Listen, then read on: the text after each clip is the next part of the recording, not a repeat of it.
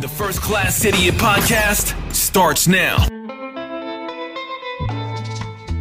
Hello and welcome to. Well, I'll drop this as a bonus episode for the First Class Idiots, and then I'll send it over to you too, so you can post it on your podcast. Which what is the name of your new podcast? Oh, awesome. Out of your mind, mom. Out of Your Mind, Mom, which I listened to it the other day, and I really liked it because uh, one of the topics that you were going in about was when your son. He called you stupid, or he said you're so stupid, which was wild because if I said that to my mom, you know, that would have I would have been in a lot of trouble. Yeah, exactly. Um, yeah, thanks for having me. No, this, this is awesome. Thanks for coming all the way from Texas. Yeah, I flew from Texas today, and um, I don't know if you want to tell them who I am. Uh, I'm still figuring out who you are in a way. so, you're my my mom calls you my new Tia. She Yeah, was like, "Is your new coming That's over to so your podcast?" perfect. I say the same thing. I say my new sisters, my new nephew. Right? I say the same thing because it's really, it's the best way to put it. Yeah, I mean, how personal do you want to get on the podcast? Because we can get personal. Because you want to really say who who you uh, you know how you came into to our life and Sure. So I mean, But we you don't have to. We don't have to focus on it, of course. But um, I'm your dad's half sister, yeah. To put it simply. Uh, but I've never met your dad. Oh well, he's gonna be here in ten minutes. Oh, No, awesome! I oh, wish you, would. No, I- fucking with. Um, you'll meet him eventually. He's a lot of fun. Awesome. Yeah. I, He's a lot of fun. I'm not trying to push anything. Um. So yeah. So I'm I'm the new the new half sister, new Tia. Like Yeah. because um yeah i i was uh, your grandfather is my dad and i've never met him so it's so weird and so strange but honestly i don't care about talking about it Yeah. um I, on my podcast i'll talk about anything about myself Yeah. um so yeah i'm just practicing vulnerability prac- practicing being 100% myself my true self all the time so I've been trying Yeah. to do a little bit of that in the past. I would say the past year, because I the the way I grew up was pretty wild too. You know, my dad was really strict. Um, it, it- you know, growing up in Mexico, he was like really old school. You know, get the belt out. yeah You know, I love him. though. it's it is what it is. Though that's the way he raised me. But you know, being raised in that environment and a lot of the things that I had to see growing up, kind of, um, you know, a lot of other people I think can be really depressing too or hard. But it, the way I cope with it is is with jokes. You know, i love your jokes Thanks. and which is um, a lot of people when they listen to like the other episodes where I just say really crazy stories or really personal stories, and know, I was talking to my to the my other host. They were asking me why do I get so personal? Why do I tell all of these stories that I shouldn't? That are like are embarrassing, but it's a I don't know. My I think that's just the way my mind works. Like instead, it's the the way I cope with like trauma, I guess, or and it's a beautiful way to cope with trauma right Yeah. it's um when you hold on to it and it turns into shame and then it it fucks up your life and you go into addiction and Yeah. all of those things which i've done um yeah, me too. when you live but when you can just say it right and you know it's you it's a part of you Yeah. right this dark side of you that you're not afraid of you're not hiding it's just who you are then nothing can phase you feels really free. it feels so damn good. It Yeah. feels so good. Yeah, no. I, um, do you watch Game of Thrones? I don't know if we No. I asked you. So uh, I think his name is Tyrion Lannister. He's like, uh, oh, I don't know what to even call him anymore. Can I say midget? Because he, I mean, he is. Are they short people now? That sounds even more rude. Well, he, That's a little person. It's just oh, he's a a little, per, a person. little person. Yeah. Doesn't that sound more disrespectful? I know. I know. It does. It kind of does sound more dis- Yeah. like you're a little person. Anyways, there was a little person in Game of Thrones, and uh, I can't remember the exact quote, but you know, since since he is a little person, he- he gets looked down upon by everybody else. He's the son of the king. Literally looked down upon. Yeah, Yeah. literally, yeah. There's no choice but to be looked down upon. Um, he he has a quote saying, "You have to accept who you are and use who you are as a as a shield in a way that way other people can't use it against you. You have to like own up to who love you are, and that's what I've been trying to do. Like, uh, just own who I am, and if people like me or not after that, then I don't know. Because with I was before the podcast, I was telling you about my tia Nicole and tia Mari about.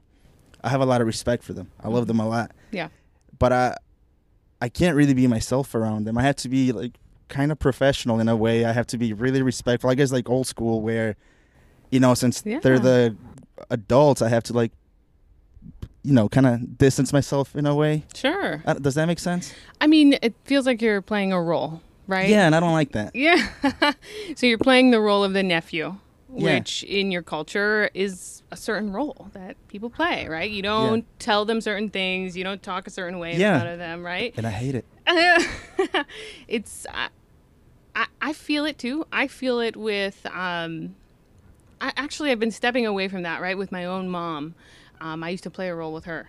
Yeah. And uh, the more I step away from that and actually just be myself more and more and say crazy shit in front of her, Yeah. or say stuff that's kind of rude, um, and and I'm not. I'm losing the fear of offending her. I'm losing the fear of hurting her feelings, and I'm just being me, like slowly. That's exactly how I feel. Yeah. word by word. Because when we were at the graduation, uh, that day is like I want to enjoy being here, so I'm gonna be myself. So I was just making jokes, just saying whatever. But I made a joke to my tia Mari because I didn't want. I, I want to be with them the way that I am being with you right now. I just want to be able to talk and. Yeah. Uh, I said a joke, but then I felt so disrespectful afterwards. I told Alex afterwards, like, I'm so ashamed right now. I shouldn't have said it. And it, it was something simple. Uh, one of my other tias had bought a book for Alan. It was a zebra because Alan loves zebras, but Yeah. she bought it when he was little, held it on to all of these years till he graduated. And then my tia Mari told me that story. And the first thing I thought about was, I think it would have been funny if she just bought it, you know, last week as she forgot to buy him a gift and then, Yeah, you yeah, know, yeah, made up yeah. a whole story to make it more personal. and I said that, and I don't know if she laughed or not, but I just felt so so rude. Like I shouldn't be joking. But I Yeah. don't know. So that's something that's she didn't make you feel that way, right? Like, did she No. say something? No. No, so it not was at all. you. It was all It me. was something. Maybe you, I'm overthinking it. Yeah, you're imposing that on yourself, right? It's Yeah. like you've got this. Um, I call it different things, right? You've got this coat that you're wearing that's like, okay, I'm the respectful nephew right now, right? It's like when you go to a job and you put on your uniform, you're like, okay, now I'm the security guard. Okay, now I got to act like a security guard. Yeah. So so when you can put your coat on to go and do different things in different places, uh, it feels really freaking good to take your coat off. Yeah, and, and just be you. Just be yeah. your like naked self, right? What's up, guys? Um, for the listeners, we got Alex interrupted us again, and Kalila, you know, living up to her tradition. interrupt like every single podcast that they do. That's awesome. All right. Do you want to say bye, Kalila? Here, say peace out to the people. Peace out. Oh my god, I love it. I'll That's- see you tomorrow. Bye bye. See you tomorrow. See you later. Um, but yeah, that's what I was trying to do that day at the graduation, just because I wanted to be closer to them in a different way. I don't want to be close to them in a like nephew to Tia type of way. Yeah. Um, but it's it's it's hard because they've known me as that Yep. role that I've been playing, which I I still respect them and all, but I just want to you know just I was Be more thinking, open. I was thinking about the same thing on my drive here. Um, I texted them and told them I was gonna have lunch with you, and, and Yeah. I didn't tell them about the podcast because I don't I don't think they know that I listen to it. But I was like, it's it's strange. I can almost connect to you better than I can can connect to them, right? I grew up in Toledo.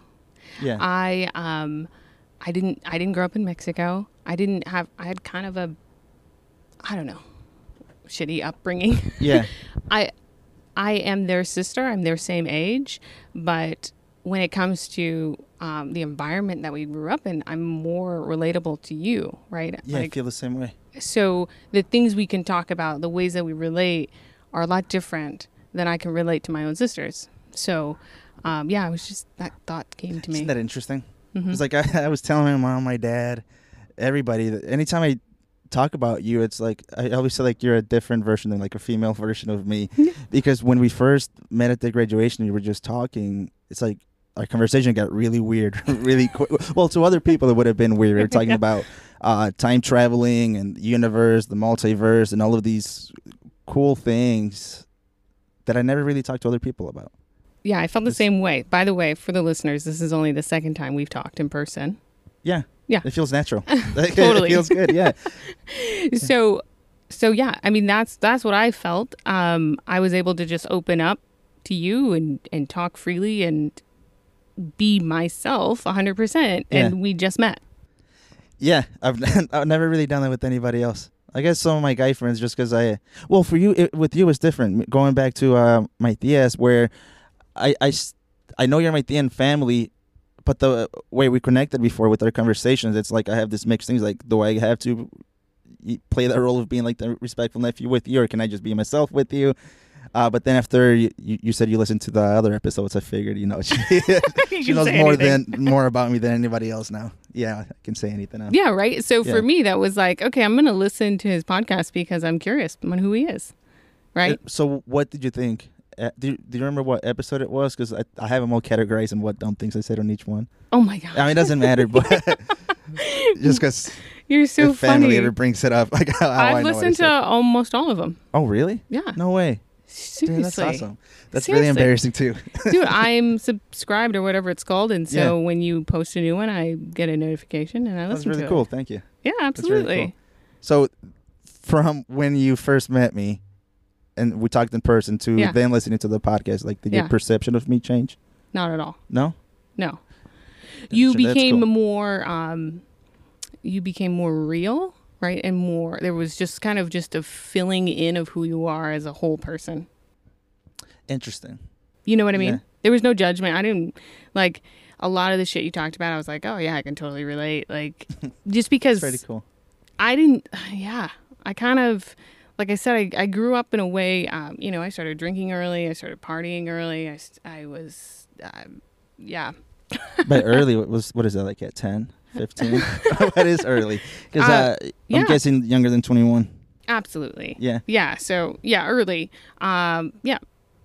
Did- high school. So, like, um, sophomore year of high school and, and on. And then it was heavy drinking through high school and through college and post college. And See, that's it was opposite for me. Like I was, I guess like you can say I grew up in a super conservative household, not politically, but like Mexican old school conservative, right? Um, which has Sure. changed a lot. My my dad has changed a lot since then, and my mom, the whole thing. But like with drinking and like we were mentioning playing the playing the role of just. I guess I guess to the rest of my family, I don't know for some reason I always felt the pressure to try to seem perfect. Like Mm. everything that I did had to seem perfect and I contained myself where if I ever found myself drinking or because I didn't start drinking until I was 22 Oh, just of how scared I was. that's awesome. Yeah. uh I no it, I guess I guess it is but then at the same time since my first time drinking I had no idea how to control it and I still Okay. don't. Okay. You know, I try to avoid drinking because if once it gets in my system uh, I get really wild Yeah. and, and it can be dangerous because I've done dangerous things while drinking. Not because I wanted to. It's just I don't I, I don't know. Just the whole never being allowed in a way to you know. Not saying that I wanted my dad to let me drink at a young age, but you know, be more free in a way. You know? Okay, so Does- does that's that really sense? yeah, and that's totally um it's a great way to see it. Um for me, like I'm on the opposite side because I started drinking so early and I know um that drinking early affects your brain. It it really the likelihood of becoming an alcoholic increases. I don't know the number. I don't remember it but it increases dramatically if you start drinking before the age of 18 right? It, it affects your brain, brain chemistry Yeah. okay? So for me it's really important especially for my children i have three sons for them to not drink until later. And i see your point though that i didn't drink till later and so then i don't know how to handle it. I never learned how to handle it. I was a binge drinker. I would drink till i blacked out every time. If i were still Yeah. drinking today which i've been sober for five years so i, ha- Nice. I haven't been drinking. But if i did i know that five years ago i was still drinking until i blacked out. Really? yeah so that there's just something about me.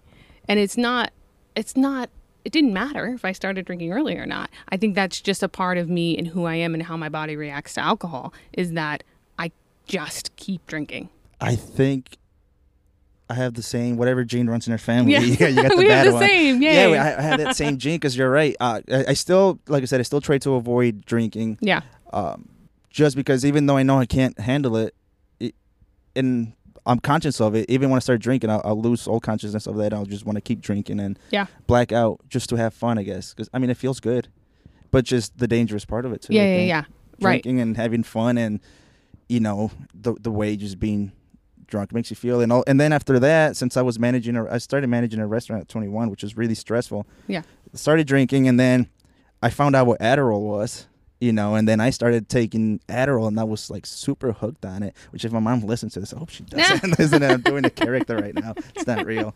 Um, I um it, it, I think I was like a, addicted to that for about a, a good year. Were you prescribed Adderall? No, no, Okay. I just Okay. my friends were. Yeah. They truly needed it, but uh, it just made me feel like Superman. I could do whatever. I don't know if you've ever taken Adderall. No, But but, I'm going to share really with you. Really dangerous. So I believe you, I, and I never took it. Um, I don't know why. A lot of people did, especially through college, to stay up and study all night. Yeah. Um, I have found a new drug. Oh no. It is um, fasting. So, by, you know what I mean by fasting. I so fasting, fasting so, food-wise. So fasting food wise, yeah. that's exactly what I'm talking about. Yeah. Okay. So the word fast, um, and then breakfast, right? You're breaking your fast by eating breakfast, right? Because you stop eating before you go to bed, whatever time. Is that really why it's called that? Yes. Yes. No way. Yes. You- breakfast is Yeah. breaking your fast. Yes. Through the night. You're not eating. When you eat breakfast, you're breaking your It blew my mind. That is wild. Never thought about it. Okay. Okay, so f- so what I have learned is that fasting gives me the buzz of like taking something like Adderall. I feel like I am high in the sense not like a weed high, Yeah. because weed makes me go to sleep.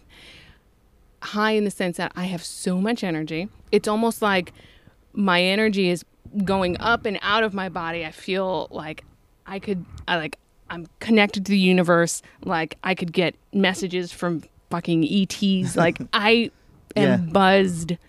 And then when I eat, when I break my fast, I don't usually eat until around two o'clock um, every day. Yeah. I get, and then I'm down. Like it's a downer. The food is the drug. Actually, the lack of food is the drug. When I eat, I just go chill mode, and then it's like I, then it's just like I smoked weed. Yeah. Like, and right now I'm, I've been doing this for the past few months, where I'm living my Have you life.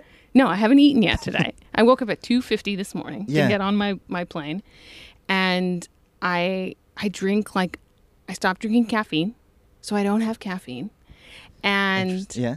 I don't I don't drink, I don't smoke, I don't smoke cigarettes, I don't smoke weed, I don't have caffeine.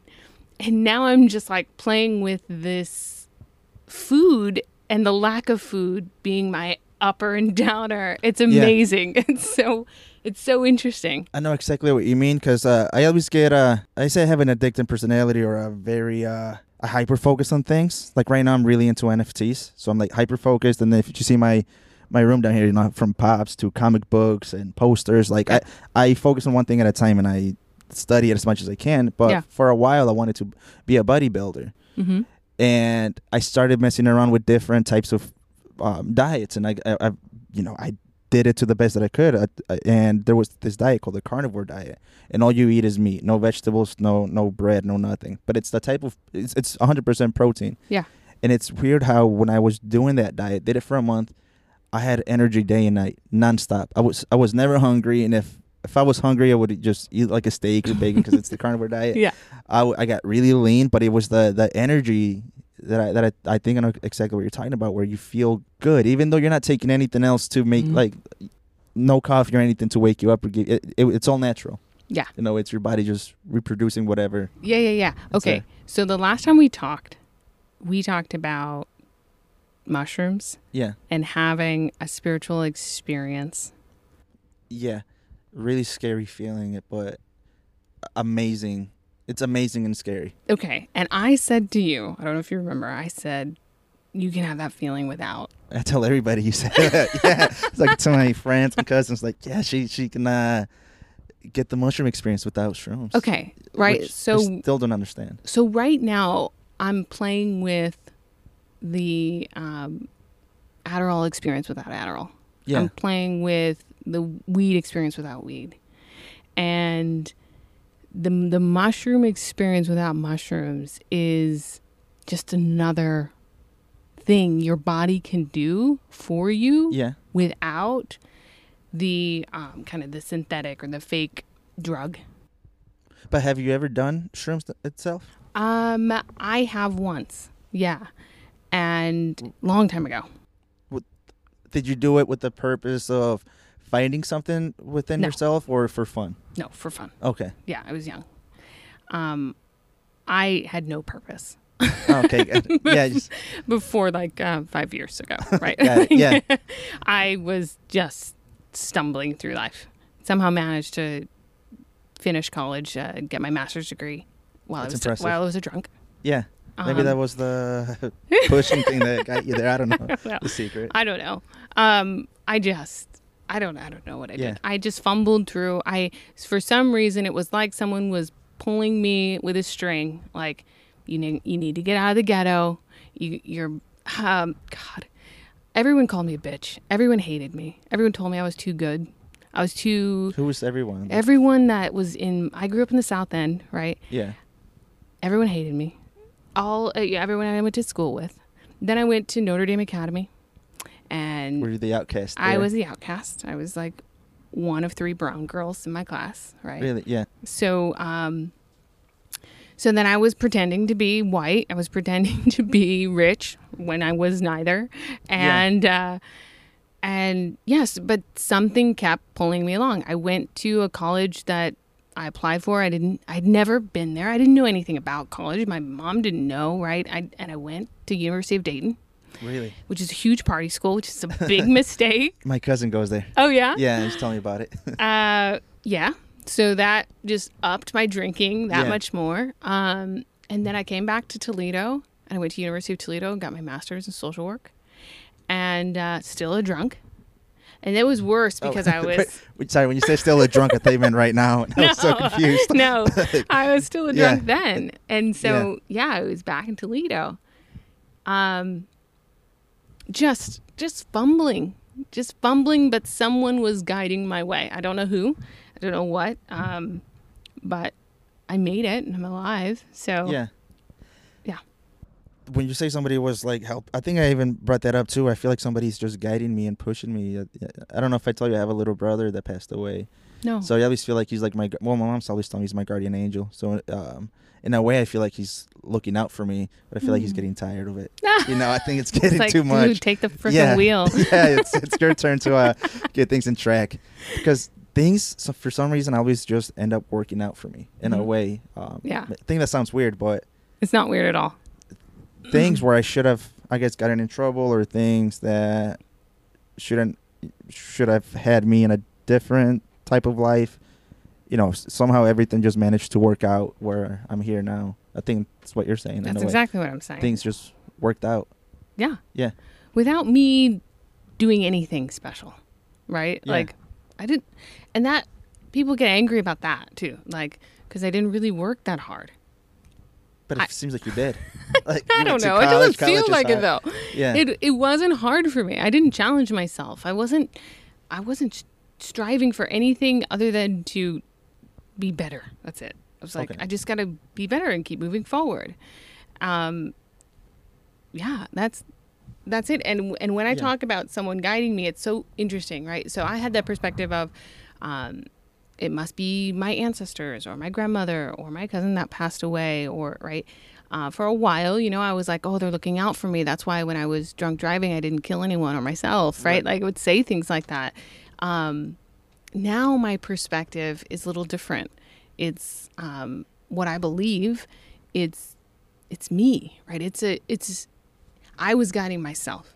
Okay, so if you think about yourself as um, this is how I think about myself as an eternal kind of spirit who just happens to be in this body right now. So my eternal spirit isn't named Jackie. She's just Jackie right now Yeah. She's guiding me because that spirit in my belief the way the way I see the universe and this experience is that I've been here before. And that's something actually I've done through meditation is um, gone to past life. And so I've I've experienced in a meditative state a past life in which I was a male and I was a preacher.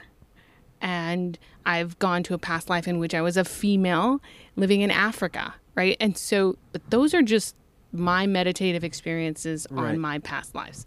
And so, my eternal spirit who goes into all these bodies is all knowing, is my version of So kind of like somebody from is it you in the future? Because I think I'm confusing two stories that you told me before about. Sure. Because I think about it, where you said that you would meditate and think about yourself in the past where you were going through hard things, like as a little girl, and mm-hmm. you would comfort yourself, which was kind of like time traveling. I'm so glad you brought this up. Yes. Is, Yeah. Is that what That- you mean? Like so your that's not what I'm self? talking about. I'm talking No? about something else. Um, the time traveling thing, I definitely want to talk about. This one, I'm talking about um, my actual spirit.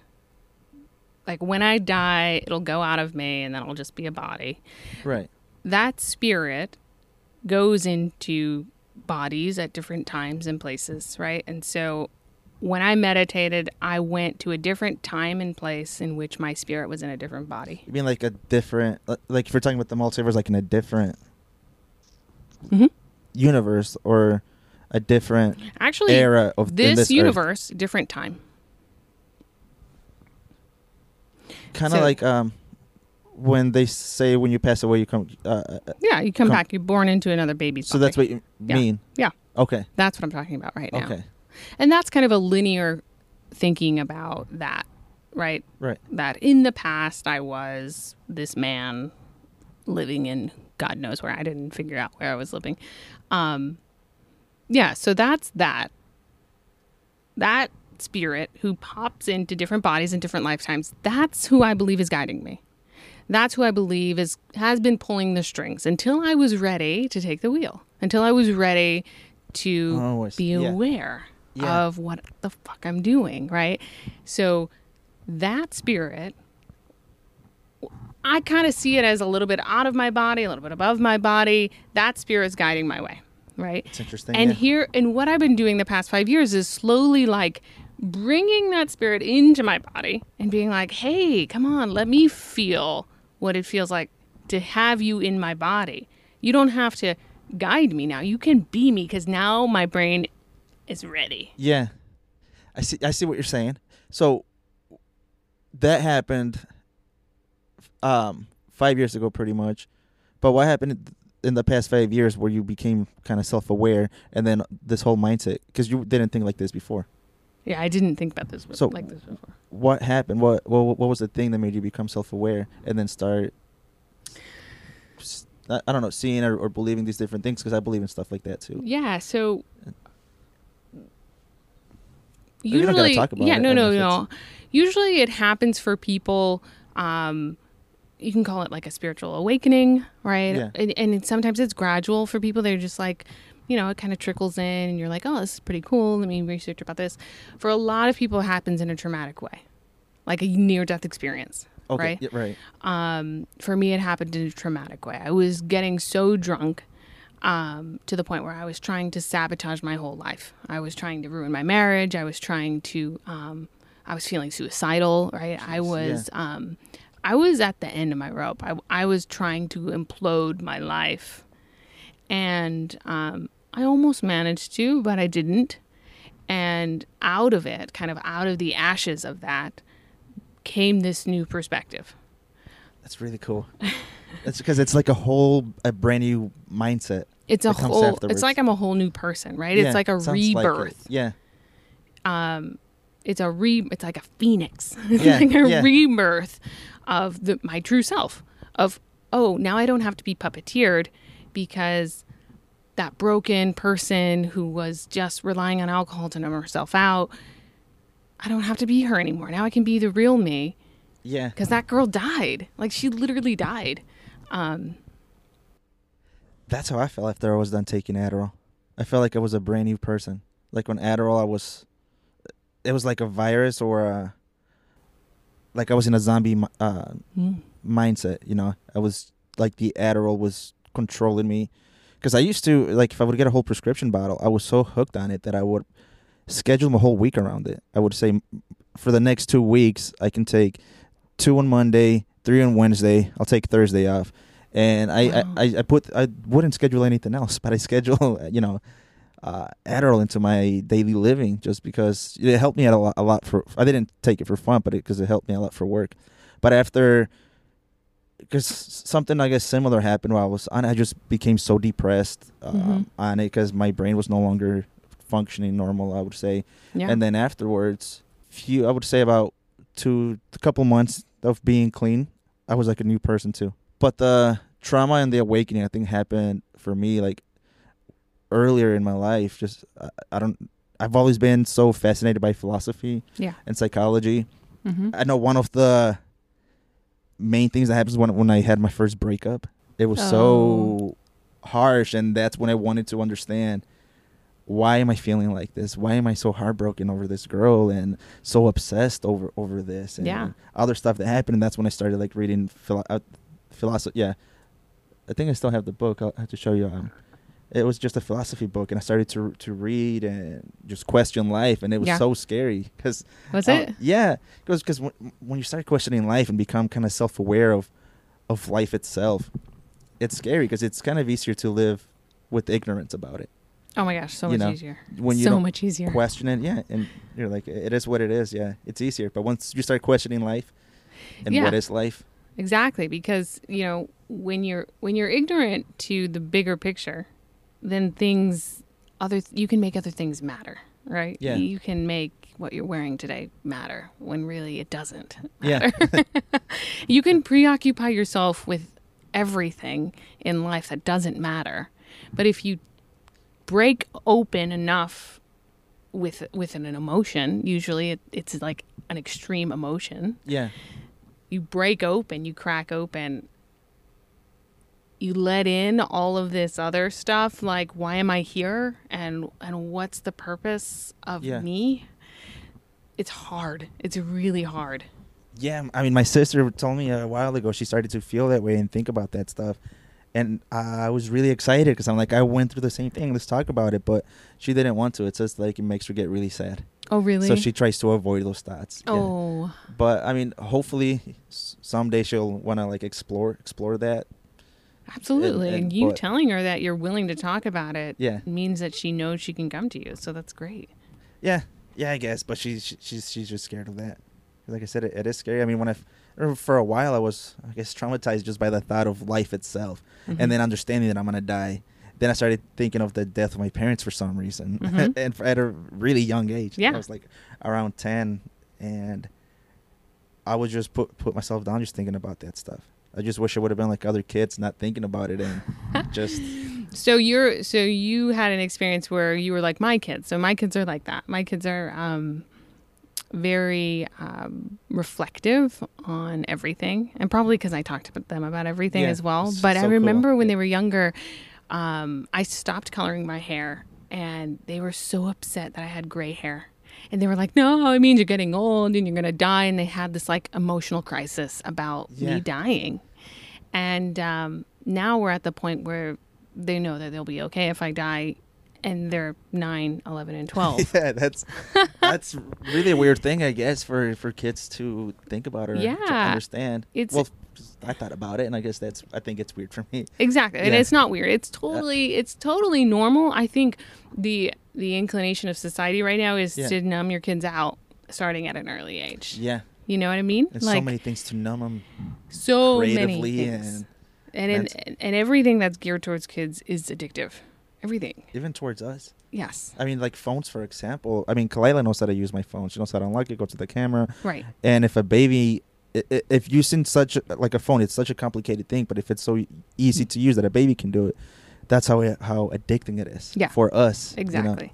Exactly. I so I have to tell you, I have my oldest son is in middle school. He just started Okay. sixth grade. He is almost the only kid in a school of thirteen hundred middle schoolers who doesn't have a phone. That's a lot of kids and no I- phone. How does he feel I did about it? not. I'm not allowing him to have a phone. He. How does he feel about it? So I told him to start a podcast. I was like, dude, you should start a podcast of all the funny things that happen because you don't have a phone. Yeah. Because it's like he's living in a f- different world. It's Yeah. like he's an alien on a planet of middle school where Yeah. everyone has a phone and he doesn't. And he's seeing things. He's like, Mom, the girls are just on their phone looking at guys, and the guys are on their phone looking at girls, and they're not looking at each other. I love that. Uh, yeah, perspective he has. Yeah, It's so funny because it's true. so Yeah. true. It's so good. Yeah. He's and he's love it. really funny and so he every day he tells me something about like not having a phone and like and what it means and and what these you know these kids like they don't talk to each other outside of class. So he's like the only time I can talk to my a friend. He's trying to make a Yeah. friend. He doesn't know anyone. He went. He dropped into this middle school. Doesn't know Yeah. anyone. So he's like the only time I can talk to people is during class because that's when they're not on their phone. Yeah. So I'm. He's getting in trouble. Willing to get in trouble just to talk to another human being. Yeah. Yeah. That is wild. It's crazy. It's so crazy. I think about that with Kalila. I mean, because by the time she's in middle school, I'm sure technology would have advanced so much. I mean, Yeah. like, have have you ever tried on the VR headsets or virtual reality? I have not done VR. Um, my kids have tried it out though. So the the thing with VR to to me, because I love video games, I love technology, and Yeah. I used to see. I before VR was a thing, I would just watch videos on what if virtual reality was real, and to me, virtual reality it's this super. Even though it, it's real now and it exists, to me, it's like the super advanced piece of technology that fascinates me. But to kids like Camila, she wanted a VR headset for Christmas, Mm-hmm. and that that amazed me because to her, a VR set, a VR headset is just a video game. Yeah. You know, they they look at it as what I guess what I looked like at a, at a PlayStation when it came out. You know, it was just a video game. Right. Um, but I, I guess the point I'm trying, I'm just trying to make is that when Kalila just she starts getting older, all of this new technology to her is just going to be normal, and how is she going to adapt to that? And will I allow her, like like you with your son, to adapt with it and, and grow with technology, or show her the life outside of technology? You know? Yeah, and who knows what the technology is going to be Yeah. at that time. So you're just going to have to roll with it, right? Um, Yeah, because VR VR is scary. Because uh, I mean, the internet by itself is scary for for me looking at Kalila because it exposes her to the whole world. yeah. um, she has hundred percent access to anything she would ever want to get access to, and I'm sure sometimes she'll have access to things I don't want her seeing, Yeah. whether it's by accident or on purpose. You know, it's just the internet. Uh, Sure. so, and then VR takes it to the next step uh, because it's the internet privately in your eyes. Yeah. Like there's this world called VR chat. You can be anything you want. You can be you can be a straw, you can be a cartoon character. You can be a house. Anything you can think of. And when I was there, there was like a mix of all ages. There was a lot of little kids, a lot of uh, teenagers, a lot of grown ups, and you can listen to everybody's conversation. And then I started thinking like if I was a kid or if Kalila's wearing it, this is like really easy for just like for creeps to go on and uh Yeah. like I was thinking just like pedophiles to just be Yeah. perverted on there because the parents, if Kalila was wearing the VR headset, I couldn't see what she's seeing, Exactly. and now she's being exposed to this brand new version of Yeah. technology that, right. or maybe I'm overthinking it, but it freaks me out. It freaks me out too. And I didn't let my kids use it um, for a long time. Yeah, Just recently, they they tested it out. I won't buy it or have it in my house. Um, I appreciate technology. I think it it gives us um, the ability to do things that we couldn't do and at speeds we couldn't do it. So it makes um, it, it benefits society a lot. yeah, But with that, there's always there's always the dark side to the good side, right? The- Right. And so with that good comes the evil of you know exposure to kids and vulnerability where you don't want it. But um, yeah, so making the choice to have my son not have a phone isn't Yeah. about rejecting technology. It's about providing him with an opportunity to have a perspective that most middle schoolers don't. And Yeah. that's way more valuable to me than like having to coordinate where I'm going to pick him up so that he just can't text me at the end of the day. yeah. It'll give him real life skills. Exactly. Yeah, He totally has real life skills. He has to walk to school without a phone. And I think some parents would think that's really terrifying. yeah. I think it's terrifying, but my mom would make me do the same thing. Exactly. Yeah. Your mom would, and you're fine Yeah. because kids did it all the time. Yeah, Um, so, but I was talking to other parents who were like, "You, you let him walk without a phone, right?" And so, no, actually, I want him to be able to function in the world as a human being without. Yes, if he needs technology, absolutely use it. yeah. But if you can function without it, then please do. the If- technology's still there, and eventually he'll get to the age where I guess he'll start using technology. he loves it. way. He's really Or- talented at it. Yeah. And he loves it. And so um, it's just about creating a balance of having, being able to function in both worlds, right? Yeah. If you're going to play VR, if you're going to, to live a, a portion of your life in a virtual form, you should also be able to live a portion of your life in the reality. yeah. Right. You, you got to balance it out.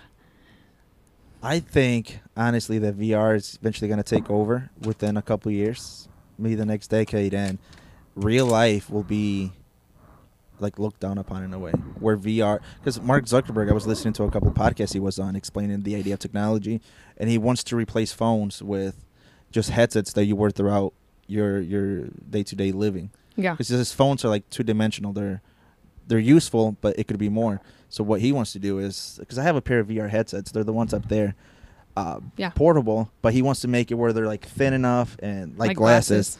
yeah where you're kind of disconnected from everybody you Like know like in Free Guy. I, I tried watching that but I couldn't get into it You oh no no not Free Guy I'm thinking of the other movie he dropped on Netflix the time traveling one Oh yeah, yeah, yeah. Adam But- Project. Yeah that one I couldn't get into but what are you gonna say about Free Guy Uh, no, the glasses. yeah I'm just saying, it, it made me think of that movie. have you seen the movie uh, Ready Player One Yeah, love it. I think that's what it's gonna be I mean that, and that's like a dystopia, right? I mean, Yeah. everyone in in the reality was all like they were stacked up in those um, storage containers, houses, and it was just kind of miserable, and everyone escaped into the other world. Yeah, or like WALL-E.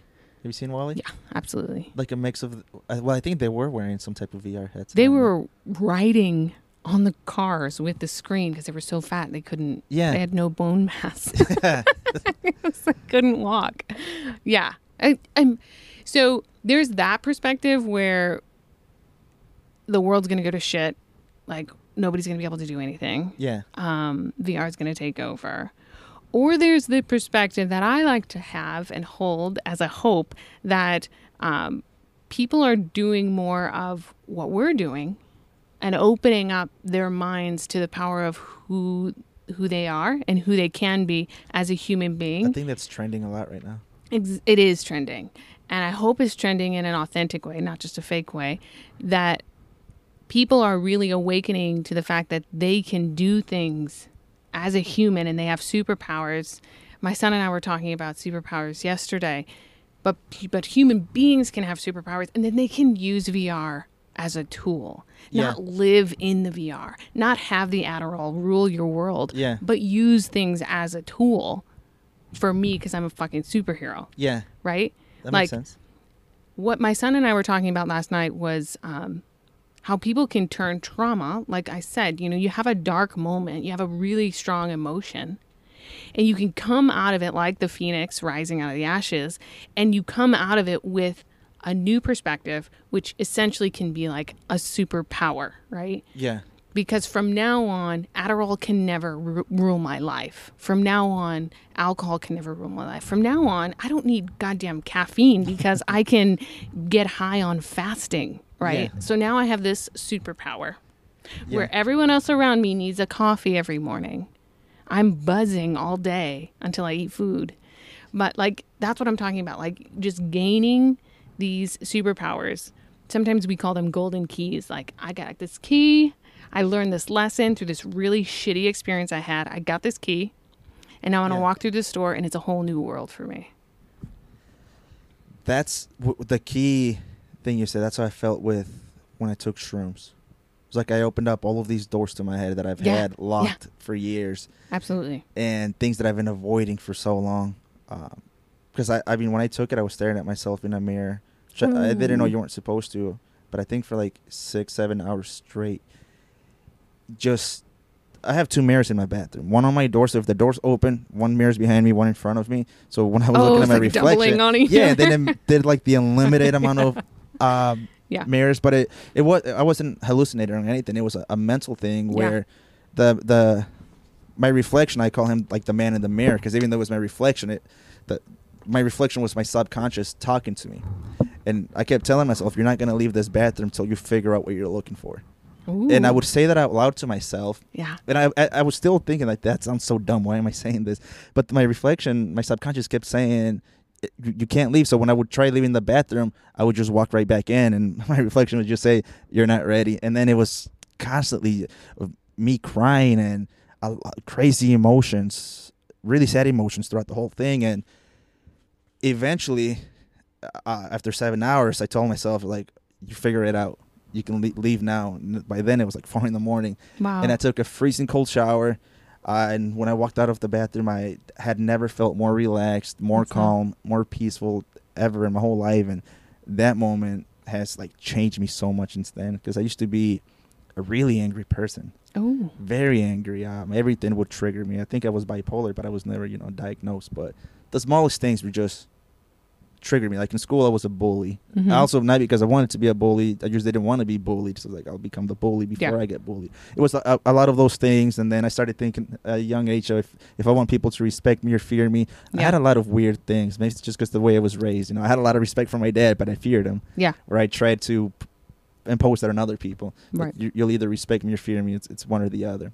And it's been that mindset for a while, but that trip that I took in shrooms tore all of that down. And then I'm also seeing a therapist, or I was seeing a therapist at that time, okay. and the mix of the two was like a a brand new awakening. it was That's a great. insane. That's so really great. so w- when you talk about being able to access that like sober without shrooms, Yeah, is it to that extent? I've done the mirror thing before. Really? Sober. Yeah.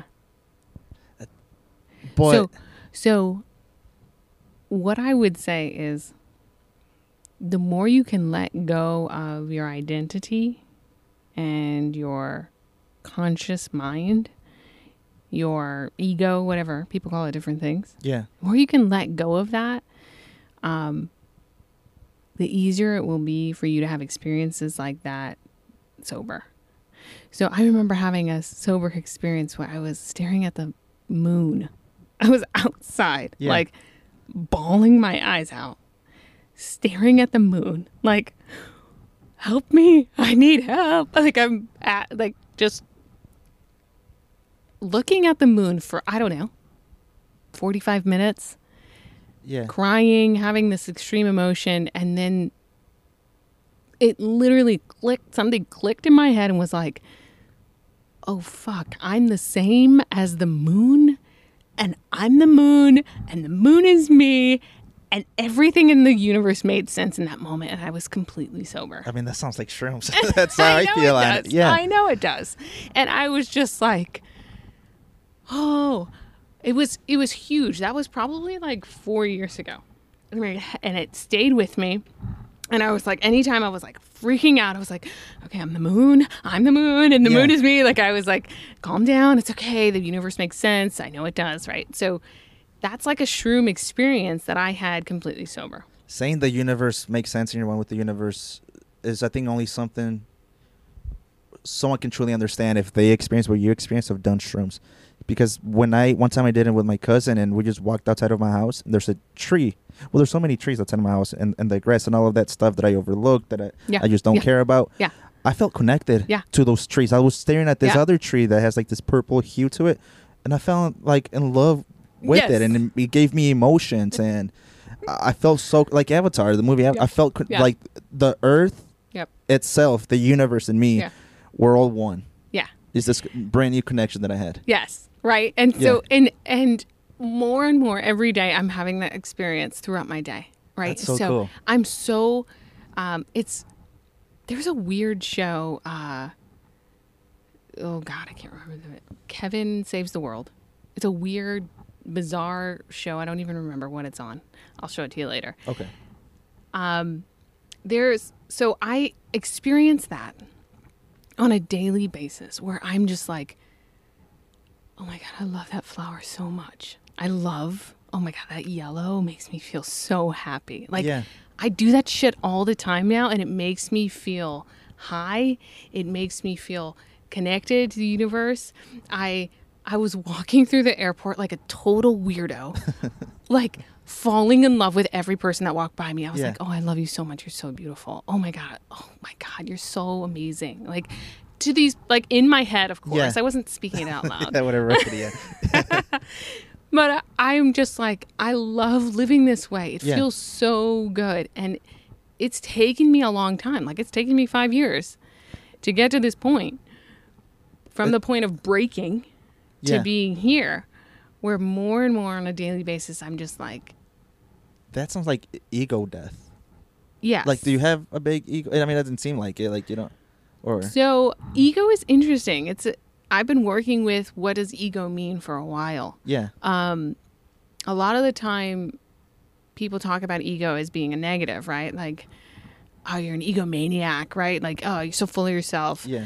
Um, I think ego serves a purpose for us to get things done, right? To live this human life, right? To Right. have a house to live in, right? The ego is per it's it's like the will to live. It's the I think it serves the same purpose. I agree. Yeah. And so I at times have had more ego than others. And I think I think when I need it, I can call it upon it and be like, "Okay, come on. Like you're actually you can do things, you can get things done." yeah. But a lot of the time I can just push it to the back and be like, "No, I don't need you." And so it's it's kind of like the ego doesn't rule me anymore, kind of like oh, everything else, yeah. right? Like who's in Cool charge? way to- yeah. Because I've been looking for, or not anymore. I was searching through shrooms at a point. I just wanted to have like that ego death experience. I just want, because I didn't like who I was at all.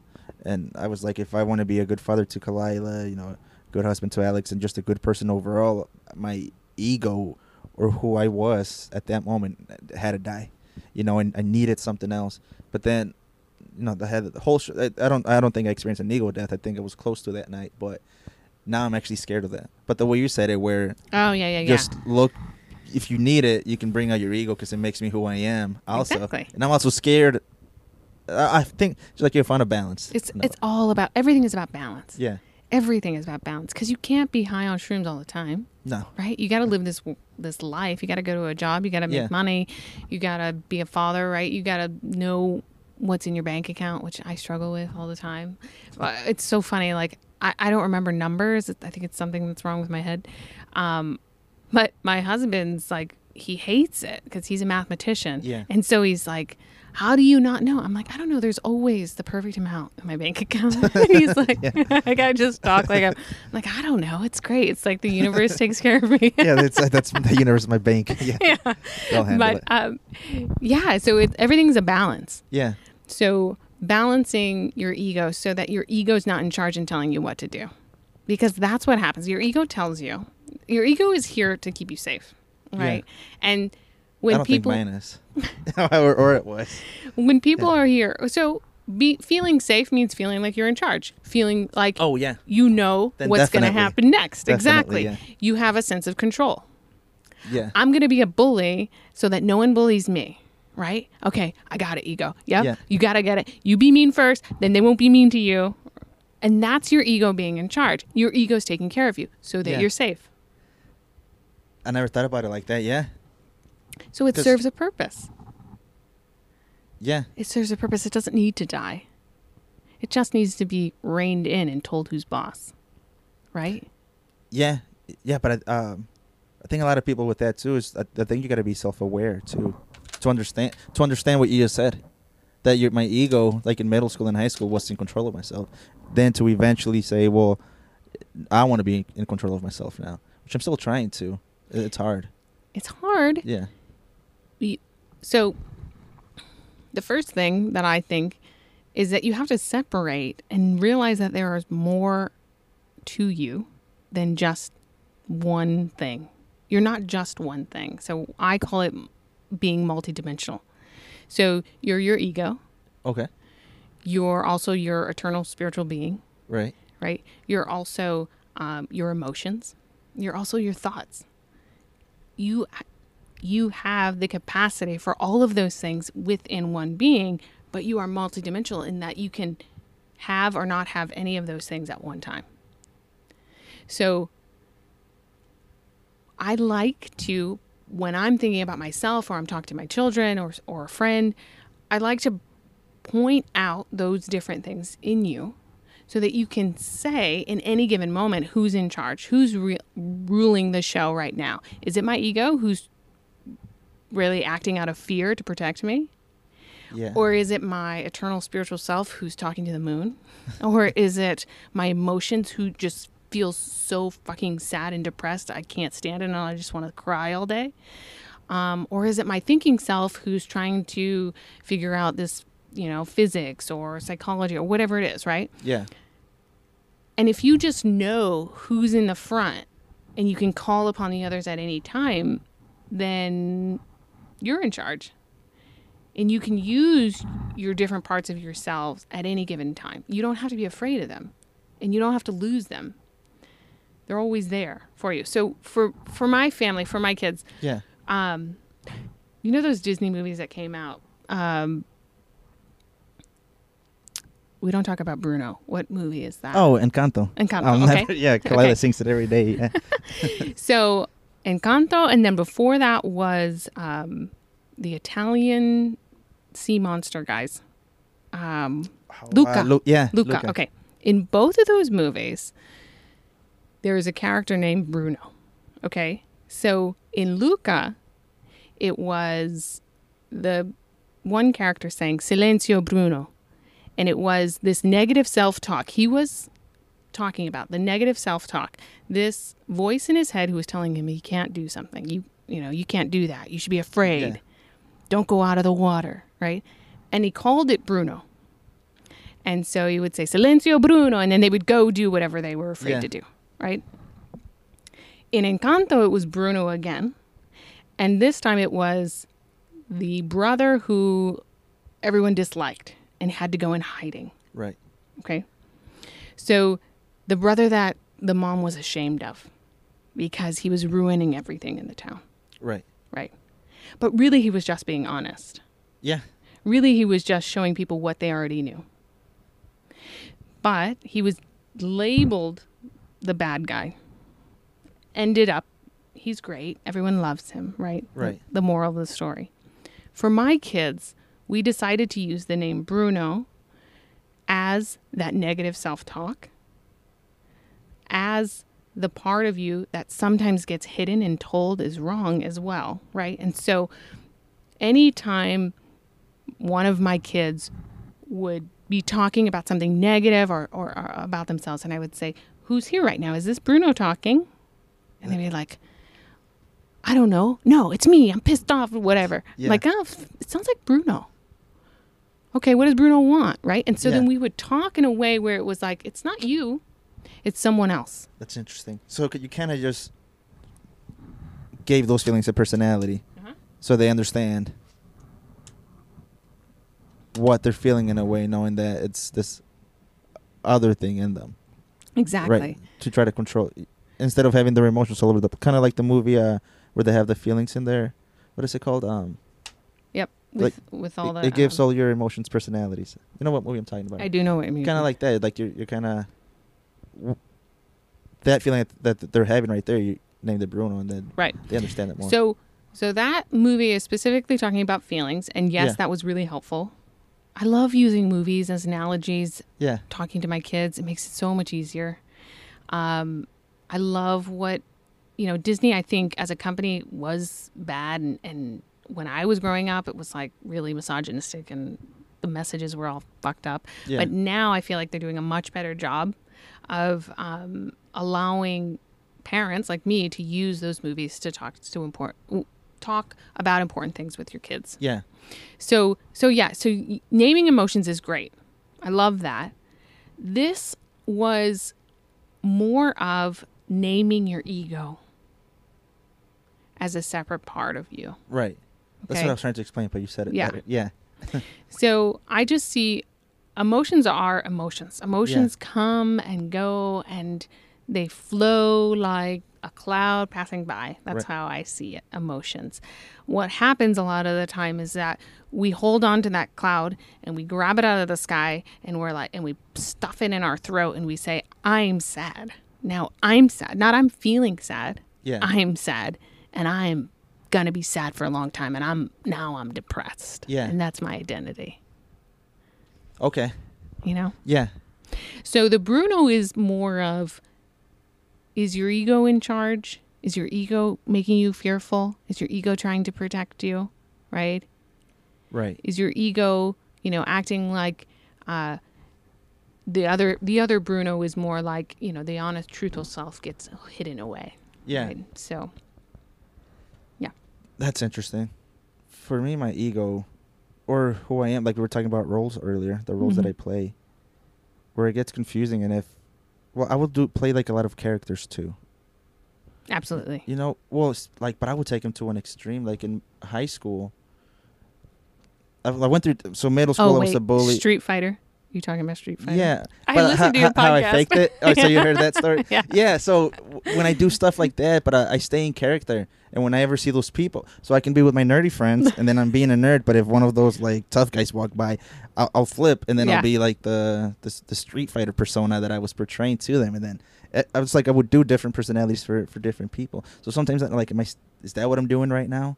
You know, Mhm. but I'm not aware of it because Mhm. back. I started to figure that out now, but back then, even I looked at it as oh, I'm lying to you, but now I look at it as as uh, I was just doing a character to sur- to survive. Mhm. Um, but back then, I you know, I thought I was that person to those people. I said it so much that I started to believe it. right. And then sometimes in my life now, I start thinking like, it's is this who I really am, or without knowing, am I just doing pretending to be the person I want to be right now? I, I don't know if that makes sense. Like, am I just faking this person that wants to find more meaning in life and find more meaning in stuff? Is like, is that really who I am, or is am I just pretending to be that person without? I don't know. If that yeah, makes no yeah, sense. yeah. No, I love it. it. That's that's just being really um, introspective and and things fold on each other. And so, I think, you know, if you think about like putting a jacket on or putting a uniform on, Yeah. we do that all the time. We do it all the time. It's natural to do that. You didn't to an extreme because you're a weirdo. yeah, I guess so. Yeah, I was just really kidding. so, but that's what we do. And and honestly, I think we talked about this the first time we talked about life being like a game. Right? Yeah. Life is like a video game. Um, yes, to some extent, this version of yourself right now is also a character, right? Yeah. Yeah. But it's like I don't want it to be a character. I really want to be this person because I'm actually happy. I love that. But like a year from now, or in a couple months, is my perspective because my mind changes so much day to day. Yeah. You know, it's I who I was last week is so different than what I am now. Literally, so it's like in in three months, who, who am I gonna be? Because I, I like the way things are now. yeah. But Yeah. So ah, I love it. It's, it's so good. I love hearing you say these things. It makes me so happy. Um, so, so what I've, I've done the same thing. I've been through it. Yeah. And what I've found is that the thing that I'm being most, right, right, seems to be my most authentic self. So the person that I'm acting like the most. I keep acting like this same person. And even though the people and the scenarios are changing, I'm Yeah. still that person. Okay, this must be the best version or the most authentic version of me. yeah, And so eh. you'll just get to know, like, oh, it's that version of Rafa, right? It's, oh, he's back again. yeah, I really like that guy. This guy makes me feel the best or the highest or the whatever. He makes me feel the most loving to my family. yeah. But it could also change without me wanting wanting it to change. I think. Only if you're not in control. Right? Yeah, yeah. Only if you put something else above it. And maybe it might need to change. I mean, if you're in an emergency situation, you don't want to be the Rafa that's on shrooms who can't get out of the bathroom. Yeah. Right? Yeah, right. so you want to be able to change it in the snap of a finger and be like, okay, now I got to be protector. I got to get my family in safe into safety. See, but I took that protective role. So I have a story that happened with my tia Mari and tia Nicole. I think another reasons why sometimes I'm so embarrassed to be myself. So my dad, uh, you know, he's he's a macho man, right? Or Okay. the what he he's a lot different now, but back then it, it was like a really tough guy. You know, always telling me how he's the best at everything, right? So he put that personality in me. I'm gonna be the best at whatever I do, be the greatest. Um, always told me family comes first, and I have to protect my family above anything else in, in this world, right? hmm But drilled it into my head to to an extreme, right? Yeah. Every single day, family's everything, family's everything. So one day we went out to eat uh, sidelines with my tia Mari, Nicole. Uh, my mom and dad were there. I think Paolo and Alan were there too. Right? We were all sitting at a table, and you know, my aunts are really pretty, and there was these guys sitting behind us. That from the corner of my eye, I thought I saw them checking out my tia, tia Nicole, and I got so mad. I got infuriated. Like I told you, I used to be Yeah. anything would trigger me, and I got so mad, and I tried letting it just you know, don't make a scene, just let it be. But they kept. St- I look back and they keep staring, staring. Now I'm thinking they're staring at my mom, and you know that's my mom. You don't Yeah. disrespect my mom, and I get so angry that I start yelling at them. You know, I yell at them, asking them like, "What are they looking at?" You know, I try starting a fight just because at that moment, I thought I was protecting Mm-hmm. my family, even though that was really embarrassing. I shouldn't have done that, and you know, just let them do whatever. They're not hurting anybody. Yeah. But like that protective thing that I had, you know, I would take that to an extreme. I even I remember one time my mom picked me up from high school, and some guy yelled at my mom, "Nice shirt," and I got so angry, like I turned into like an animal. I, you know, I didn't do anything. I was like more barked than anything. But Yeah. I opened the door, started yelling at him. My mom pulls me back into the door because, uh, I mean, back into the car. But uh, you know, I've changed since then. So it's like I'm always because that's also a part of me. Mm-hmm. You know, Yeah. I talked to my therapist about that. You know, the anger and my anxiety is part of me. Yeah. How do I keep that under control? I forget where I was going with this story, but That's uh, a really interesting. Um, it's that's an interesting thing to think about controlling emotions. Okay, I'm going to tell you about this new job I have. okay. So I'm working um, in a school district, and I'm working in it's called the 18 plus program for its so it's students who've been involved in special education, and they're allowed to receive services through the school district until they're 22 years old. So I'm working with students who are autistic, severely autistic, who have learning disabilities. I love it. It's the first time I've ever worked with this type of, of population, and, and I love it so much. And so one of my students was talking about, I need to control my emotions. I need to control because he has extreme emotions, and that's a it's a a symptom of autism. Although I Are have you trying to tell me something? I'm diagnosing you right Yeah. now. No, no, but I I tried. You know, the past couple weeks, we've tried to say, let's not control your emotions. How about we accept them, right, and then realize how we're acting on them. Because an emotion is going to be there no matter what. You can't really control if you're going to feel sad. You can't really control if you're going to feel angry. It's your behavior, right? It's your thoughts about that emotion and your behavior Yeah. that you can decide to do or not to do, right? So the idea that you can control the emotion is kind of a false statement. So, so you're kind of saying you can't control the emotion, but you can control the way you react. Yeah, you can To it. choose how you're going to react, right? Right. Like, I'm really angry right now. What do I want to do? Do I want to go scream at those guys and embarrass myself? yeah. Or do I want to let it go? I can't change the fact that I'm angry, right? Right. So, so yeah. So I love working with this population because they're so honest. Oh, yeah. I mean, have you seen Love on the Spectrum, the TV show? No. It's so good. Um, when I tell people about it, they think I'm making fun of like people with autism, but I'm but I'm not, because it's people without autism that want to start dating, Okay. but they can't because they're very limited by the way. Because you said they're so honest and Yeah. they're they're not very so, um, socially aware. You know that they have a Yeah. hard time talking. But when you get like, there was this one guy that was gonna go on a date with with a a girl, and he was so upset that he was gonna pay for the bill.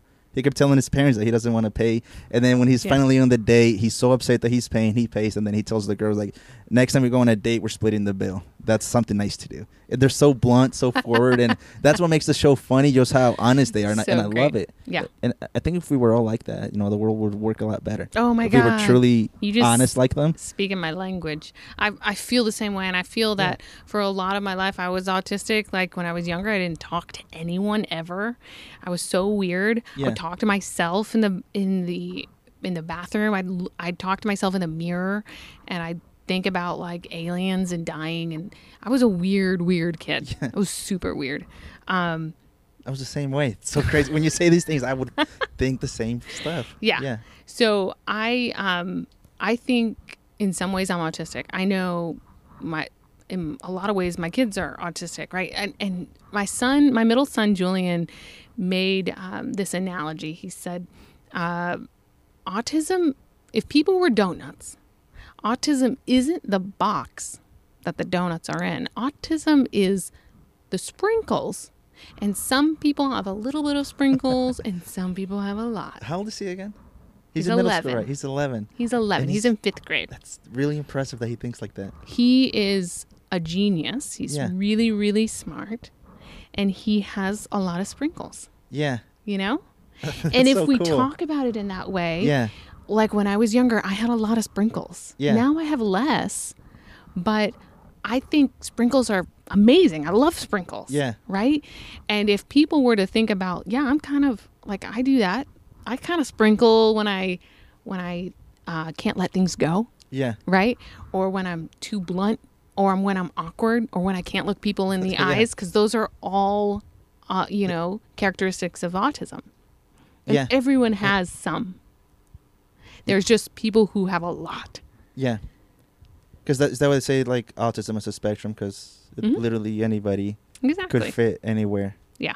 on there. Now that you say, I feel like I have it too. Really. Everyone does. Yeah. I'm going. I'm that's really my mission in life is convince everyone they're autistic. Yeah, that's gonna be the name of the episode. Something with sprinkles. No, that that's that's interesting. Because sometimes I like those analogies that your son would make. I would make them to my mom, but I don't think she would understand them.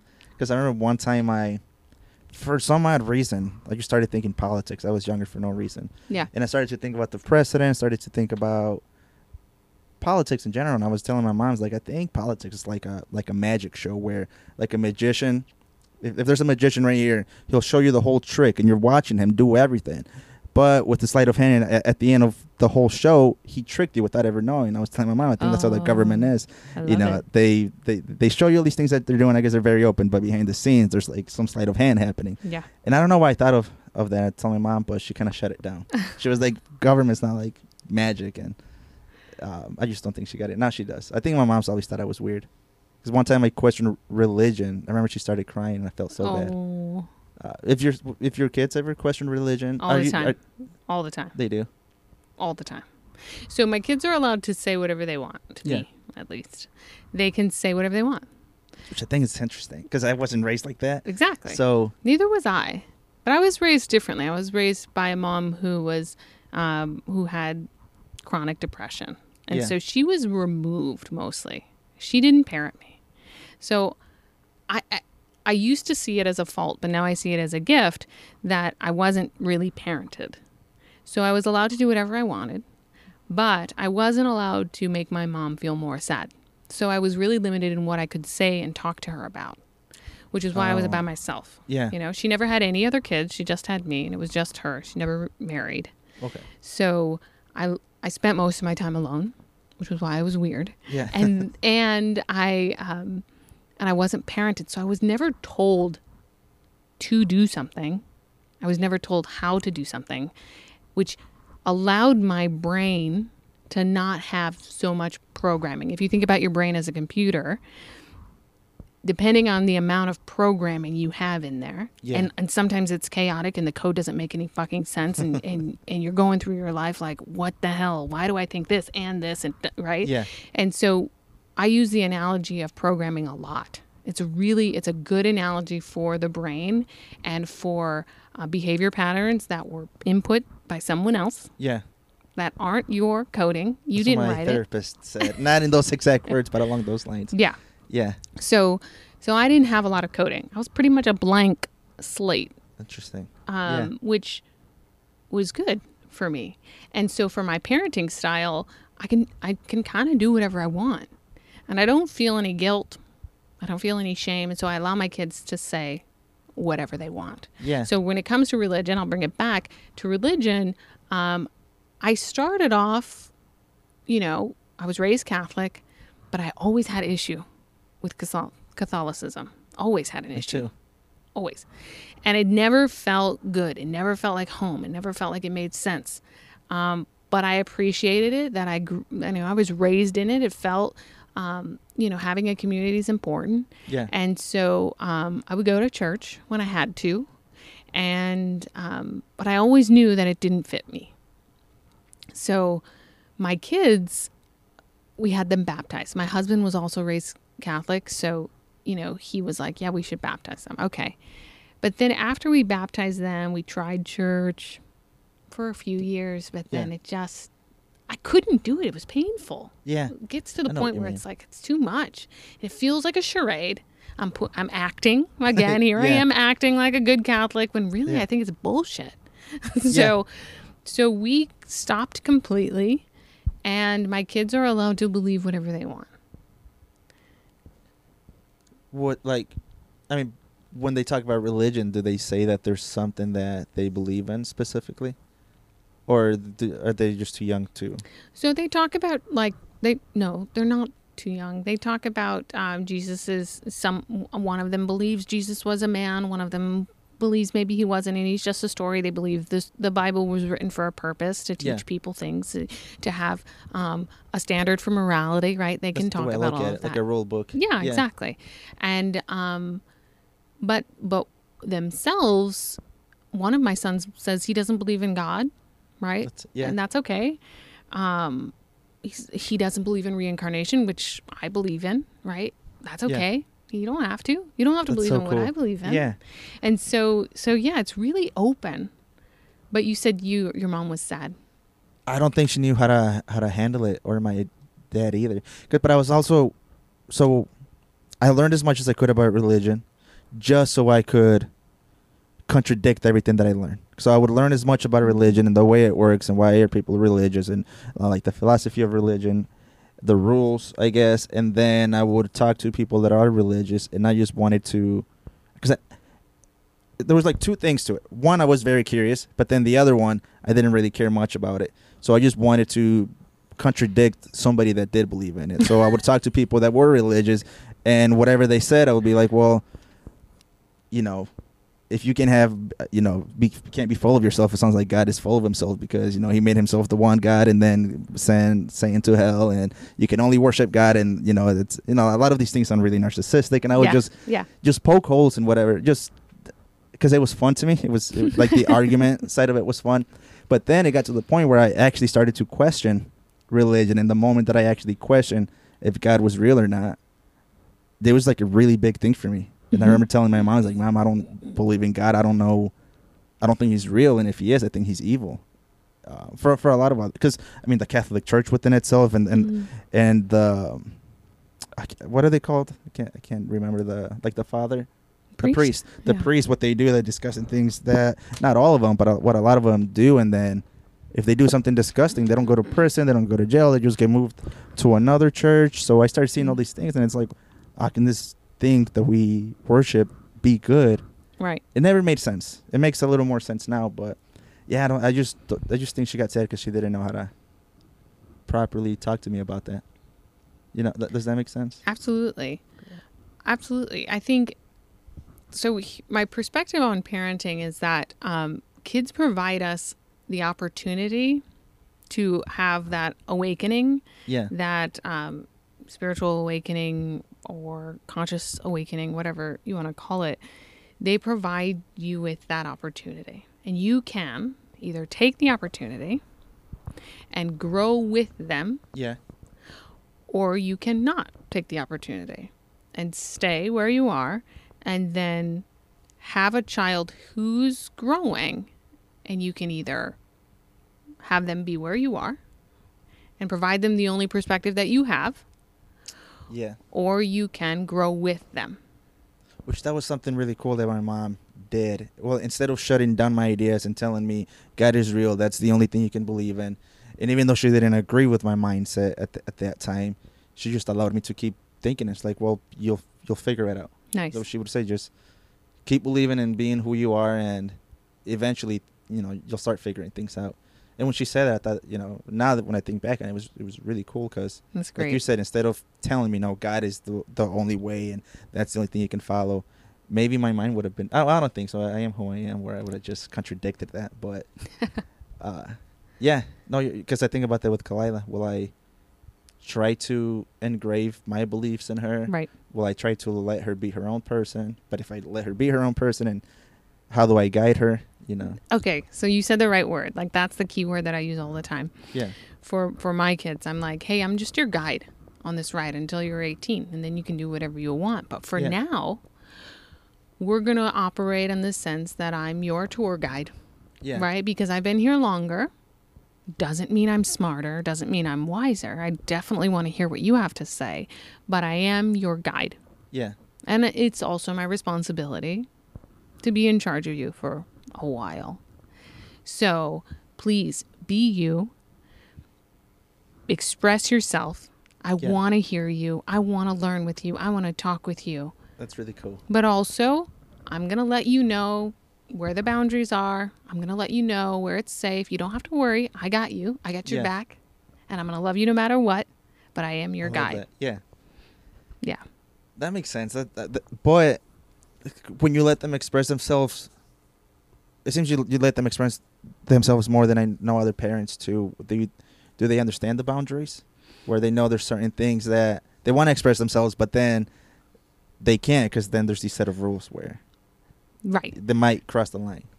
So that's what my podcast is about, right? Yeah. It's uh, it's called Out of Your Mind, Mom, because sometimes I'm crazy and I'm literally out of my mind, and sometimes I think outside of my mind in a way that provides me with a really what I see to be a really beautiful way to interact with my kids. Yeah.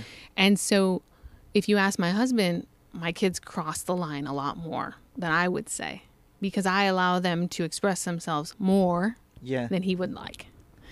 But in my mind, like for instance, my son called me a dickhead a couple months ago because he was feeling an intense emotion. Like in and my kids cuss a lot. Yeah. And I allow them to because it's for me, it doesn't bother me. And it's just another way of expressing. It doesn't Yeah. it doesn't faze me.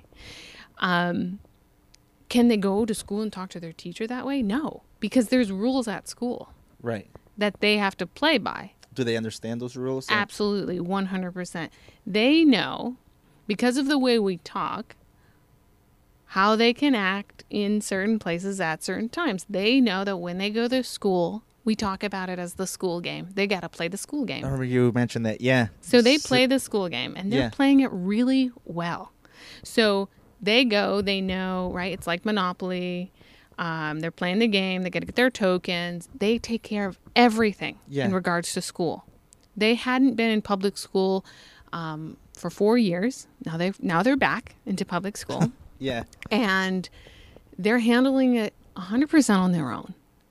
And they're doing such a good job that my middle son, who the last time he was in public school was crying all day in kindergarten and first grade, he just cried Yeah. all day at school. And I had to like take him out, like, okay, this isn't working. Yeah. And now he's like getting awards for being the best fifth grader, like, and got like a free meal. Um, he's playing the game really well now because he could see it as a game. And we talked about like just because you're successful at school doesn't mean you're going to be successful at life. It just means you know how to play the school game really well, Yeah. Right? Right. And some people don't know how to play the school game well. And that means they're either failing or they're getting in trouble, right? But you got to know what the rules of the game are. You're going to read the manual first, right? Right. So they know the manual. They know how to do well. They know how to play game. They like board games. My my middle son plays D and D. Now my younger son is playing D and D. They know how to role play. Yeah. Right. They know how to act a, a role really well. And they also know where they can be themselves and they can say crazy, outlandish things and they can call their mom a dickhead and they cannot get punched in the face. Yeah. You know? So, me providing them the opportunity to see scenarios as games and not the value, your value as a human being is not determined on your grades at school. It's just a game you're playing. Yeah. So that's kind of how we operate. And so they know the boundaries with me, even though they're constantly testing them out. Are you scared that as they get older they'll s- stop like they'll confuse? No, I don't think they'll confuse it if they understand it now. Because just I mean I, I love what you're doing, but I just have like such a different way of thinking. Because I'm thinking if I call my mom a dickhead, well, not even my mom, she would be you know disappointed and. I don't like seeing my mom that, but if I were to call my dad that, it would have ended really, really bad for me. So Absolutely. trying to just comprehend your Yeah, your yeah, yeah. kids being that free, it's Exactly. So So so yeah. What what was the question you asked me? I kind of forgot. so as they get older. Oh, am I afraid? Oh, yeah, That's what you said. afraid- Am I yeah. afraid? Okay. I was afraid when I found out I was going to have my third son. That's when I was most fearful. When I was pregnant with my third son. Why is that?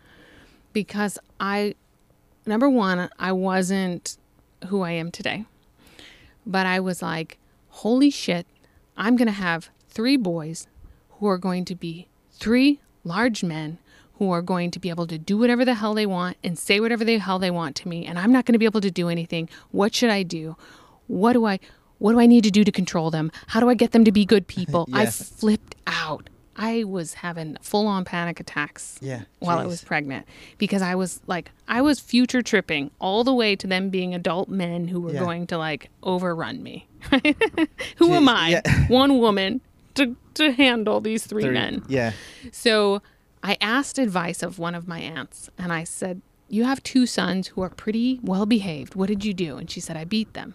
and Yeah. I was like, Okay, so I gotta spank my kids? Is that what I, I gotta I gotta dominate? I've Yeah. gotta be the heavy and they gotta be afraid of me. I Okay. think my dad asked your aunt for advice too.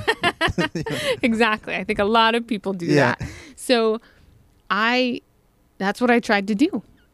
I had my first son and we would spank him to teach him, okay, don't do that. And then we spank him. Or, yeah. Okay, it's working. It's good. Ooh, We did it. We Yeah. got it. We got it. We don't have to hit him hard just one time and he learns, Yeah. right? Then my second son comes along. We spank him and he goes, That didn't hurt. Really? Yeah. and then spank him again. I didn't I didn't feel that. Would he say that? He would say that out loud. Do you think his older brother was giving him tips? Not at all. Because his older brother was very susceptible to fear, right? Okay. Yeah. He re- he responded really well to fear. He still does today. My my middle son does not. And he has, has an incredibly high pain tolerance. So I was like, what the fuck do I do with this kid? Yeah. This is a kid who, in any other family, would get beat. Like he would get beat because he doesn't care and he's going to stand his ground no matter what. And he has a lot of sprinkles. Yeah. So he doesn't care what you say and he doesn't care what your boundary is. Yeah. He gets fixated on his mentality, his thinking. Right. And with a high pain tolerance, he would have been beat to death. Like I, I, I was like, okay, this isn't working anymore. Right. Not working. So wh- Now what? I didn't know what to do. I had no idea what to do. And that's what a lot of my parenting is about being trying to figure out what to do. What do I do with these kids? And then my oldest son was having extreme emotions at the age of 5 where he was telling me he hated me. I hate you. You're the worst mom ever. wow. That would that's what he would say in his tantrum. And I was a drunk and I was full of trauma that I hadn't dealt with. I was full of shame that I hadn't dealt with. Yeah. And when my baby told me he hates me and that I'm a piece of shit, I mean, he didn't say that when he was five. He would just say he hated me and I was a bad mom. And I was like, You're right, I am. And I believed him. And then I was like, That's when I started my spiral downward. It was my son who set me off on, You're right. Everything you're saying is true. I am a bad mom. I don't know what I'm doing. I'm horrible. I'm awful. I've done these terrible things in my life. And I started drinking more and I started uh, feeling really, really terrible. And so he provided me the opportunity Yeah. to get to where I am today. And I thank him for it all the time. Wow. When you said that he said that he hated you, I remember one time I said that to my dad. You know, I was just sick of it, and I was, I said, it and I regret it. Uh, my dad, like I keep telling you, he's like a really tough guy. Yeah, even if he's hurt, he'll never show it. And I remember when I said that, it was so powerful, like saying, "I hate you," to your mom or dad. That, that's the first time I ever saw him sad or Right. feel eh, like hurt. But I, I, yeah, changed. Things did change a little bit after that. But I don't you feel like sometimes your kids need to? I mean, they're gonna hate you regardless, in a way. Well, because Mhm. once you start saying, so it's kind of you can't, you Yeah, can't avoid it. They tell me they hate me all the time still. But my response is different, right? yeah, So my response at first when I was full of all this pain and trauma that I hadn't dealt with, yeah, my response was, "Oh my god, you're right. Yeah.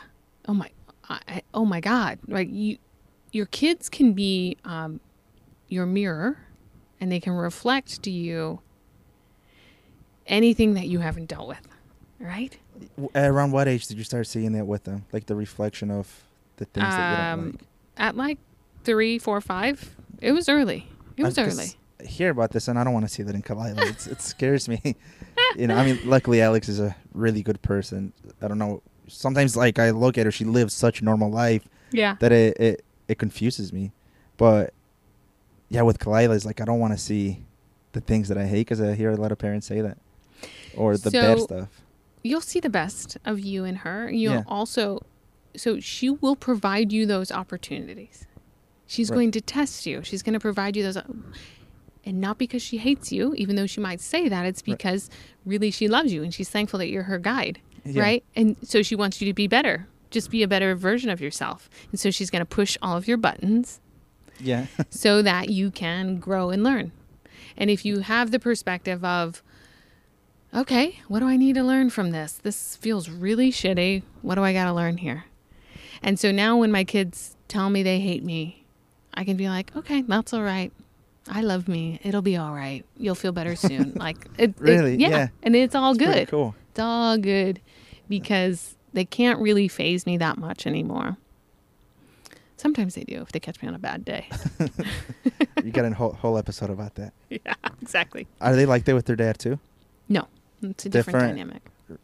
Yeah, I feel like that's the way it was with my mom and dad. It was completely different with my mom than with my dad back then.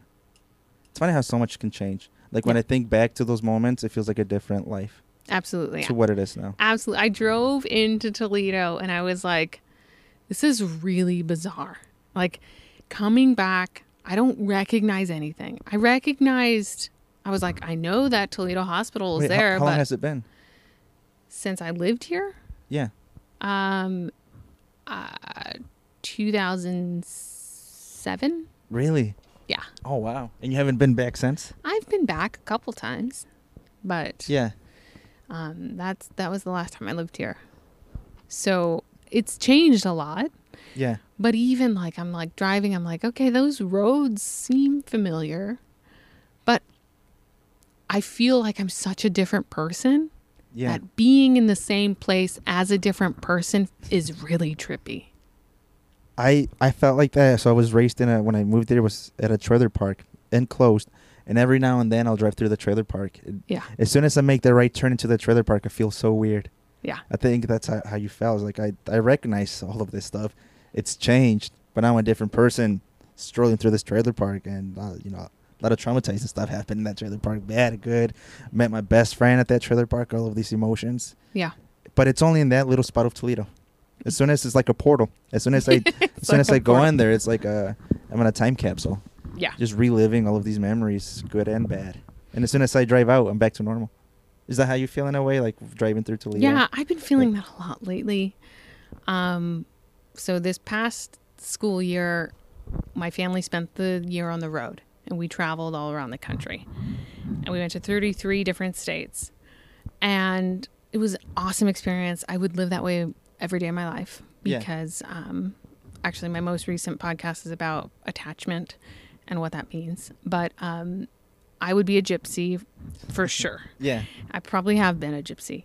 So I um, am having this experience now where we're living where we used to live. We moved back into our house in Texas and I'm in places, but I forget where I am. Like, I'm like, okay, I'm in this comic book shop. Uh, what state am I in? Like, where am I? Like, I forget where I am. And it's Yeah. super trippy and i think an older version of me would have had a panic attack about it because it's kind of scary but i'm just like feeling into it and being like oh it's kind of cool though. Like like Oh. it's kind of cool that i don't know where i am but i but i am here. Okay now i know where i am. Like it just takes a few moments. It's interesting. Like you really forget where you are. really don't know where i am. Like i'm like like it'd be like me sitting here and be like wait. I've never been here before though. So and i've yes it, yeah it's literally like it's just a dialogue going on, on in my head where i'm like i don't know what state i'm in i don't know am i in texas am am i in oregon am i in florida like am, and so yeah it's really um it's interesting You guys travel a lot. I mean, I know you said you traveled to the Yeah. different um, states, but before that, did you move a lot? We've moved. We moved. Um, I met my husband in Chicago. We lived there for a few years. Two of my sons were born there, Yeah. and then we moved um, outside of Philadelphia. So we lived in uh, New Jersey. Oh, that's Um, so cool. My last son was born there, and then after there, then we moved to Austin, Texas, and um, we've been there. And then Florida, right? So we were in Austin, Texas, and we were north of Austin, and then we moved to South Austin for a few years. Why do you move so much? If you don't mind me? Um, me, probably because of me. no, we moved. Um, the major moves were because of my husband's jobs, okay. and then uh, we moved from one side of Austin to the other side because of me, and because I found a private school that I wanted my kids to go to, and we tried that out for a few years, Yeah. and uh, then after we left South Austin, we moved and traveled the country for a year. And during that time, we lived in Florida for the last six months. We lived in Florida. That's so. cool. That's when I met you, is when I was living in Florida Yeah. for the first time. And then we moved back to North Austin to our original house. Where you are now. That's where we're now. That's a lot of traveling. I've only ever seen Chicago, Detroit, and Miami. And Those that's are it. great. Chicago and Miami are Oh, I love Chicago. Miami was a weird experience. It's a lifestyle that is. It's, it's if I lived in Miami, I would be very self-destructive. The whole lifestyle that comes with Miami and who I thought I was over there, it was it's not good. But I loved it. It's I fun. love. If I was single with no kids, no no Alex, I would. Isn't that called Sin City over there, in Mm, Miami? Maybe. Isn't that their nickname? I'm pretty sure that's what it is. No, it's a dangerous lifestyle because it's a lot of. I mean, I didn't do drugs or anything like that. or it's nothing. Ve- or Vegas But might be since since I think it's. I think it's Vegas, I don't know. but yeah, Miami's not for me. It is for me, but it shouldn't be. It's just so much. It, it was so much fun. Just everything about it. We went to. Uh, I think it's called Little Cuba. Yeah.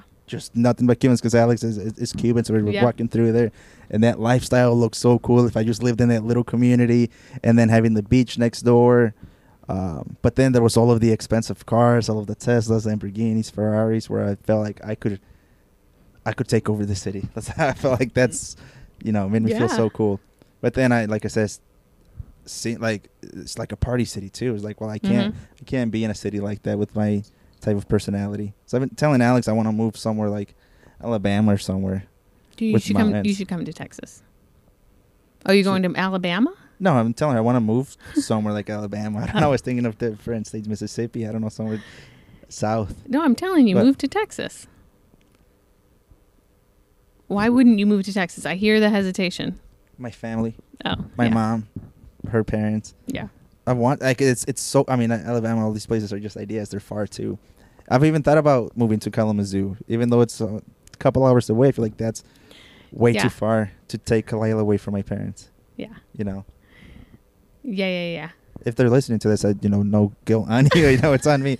But uh, it's just, it's just the way that I feel like I couldn't do that to them. You know, Yeah, absolutely. Austin, Tech. You're in Austin. Austin. That's where I want to go. Cause uh, have you heard of Joe Rogan? Yeah. So Joe Rogan's opening up a, a comedy um, store down. There's gonna be one of the biggest comedy clubs to exist, and I like the comedy scene out there. It seems amazing, and Yeah. I would just love to live around. Austin a is culture like that. amazing. It's really Yeah. um it's it's amazing. Uh, We're going to ACL next weekend. I don't know if you know about ACL. I don't. It's So Austin City Limits. It's a big music festival. Oh, that's cool. Yeah, we've gone every year. Um, Matthew McConaughey is usually there, and we went to see Willie Nelson. Anyway, um, we're going to see Red Hot Chili Peppers. That's cool. I love 'em. Um, yeah, so we we love Austin. Like it's it has such a vibe. There's tons of traffic because everyone wants to be there. Yeah. Um, but I mean, for honestly, a lot of people moved there during COVID. yep, It was tons like of uh, people. From LA. A lot of people, yeah, just Yeah, a, lot, lot, of of Californians. so Florida and uh, Texas. What I saw, Yeah. people were moving to. Yep. So yeah, Texas is great. You should definitely come visit wh- whenever Joe opens his. uh You'll go with me. For sure. Really? I'll go. I'll go down to Sixth Street with you, which is like What the is big, that? the big party street. Really? Yeah, it's it's crazy. So Austin's a big drinking scene. is it- is it a big city too? Um, it's not that big of a city. No. I like that you're uh, not drinking, and I keep telling you I don't I don't drink, but you're like I'll take you to Sixth Street. It's a big drinking. Uh, I don't drink, but I still want to be No, around people. yeah, and it's fun. Yeah. Like that's the thing, right? For a while when I got sober, I was like, I can't go out. And when I went out, people would make me feel weird about not drinking. Be like, "Why are you drinking out of that cup?" yeah. like, make me feel the same way too. oh my god! I'm like, mind your business, Yeah. right? Like I'm trying to do something here. Yeah. Um, it was weird for a while, but then it got to the point where I was like comfortable, and now I just make fun of people when they're awkward about me not drinking. yeah, I'm just like, dude, it's been five years, not five minutes, right? Like, I'm okay. I promise. I'm not gonna, I'm not gonna Yeah. relapse here in front of your face, because people get so weird when you tell them you don't drink. yeah. First, they they think you're lying. Well, for me, they're like you're lying uh, because I was falling to the uh, well, I used to fall into the pressure of like, fine, I'll have a drink. Yeah. Then the one drink turns into two, Yeah. then it becomes Yeah. a nightmare for everybody around me. But now, yeah, now it's just whatever. I mean, I'll have a drink. I'm not saying I, I don't I don't drink, but it it's just annoying when I do tell people or when I tell them that I don't want to drink and they keep pressuring me into yeah, like, I know. It's like, the- It's well, stop, dude. I know you feel bad about yourself. Yeah. the amount of that you're drinking. Yeah. Stop trying to pressure me. That's really what it is. And then being a, around, so I went to my cousin's birthday. He had a birthday party downtown. Down, well, the downtown's changed a lot now. Okay. It's like uh, it's really fun now. I guess I don't really go down. There's my first time, and I don't know how long. But I only had one drink. It was uh, Crown Crown Vanilla with Coke. It was disgusting, but I didn't know what to choose. I don't know what to drink. I saw vanilla. I thought of like a uh, like a root beer float, but Yeah. what? Anyways, I that's the only drink that I had, and then the, we went to this other bar that was packed, and then so that drink that I had sucked. I wasn't buzzed or anything of it. I didn't want to drink anymore, and just being around all of these drunk people was it was annoying, you know. Yeah.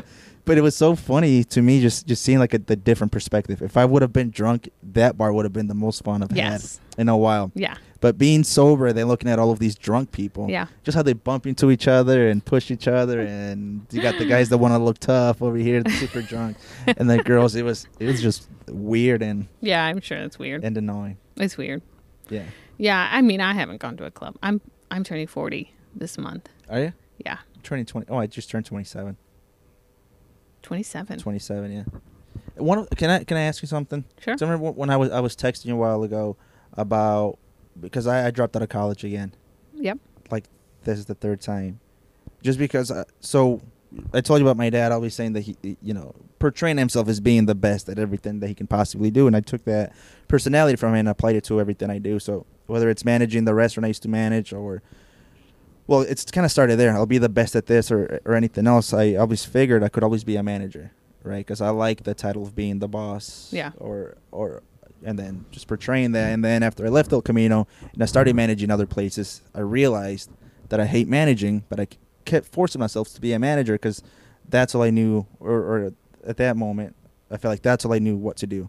So then i went to school to be a manager to get my diploma in um, science science uh, business science i can't even remember the title but Yeah. it was business science which would allow me to manage more than just restaurants but then while I was going to college for that, I rea- that's when I started to realize that I, well, why am I forcing myself to manage? I don't like managing. It's I guess it comes natural to me just because of who my dad is, and you know my tia Mari being a CEO, Yeah. my whole family, my own, you know, everybody, you know, owns businesses one way or another. They're a boss one way or another. So I thought that's what I know what to do. But Yeah. now I'm, you know, realizing that that's not what I want, and I feel really lost because not like, uh, even though I'm 27, I feel like I'm running out of time to f- pick a career or choose something to do in life.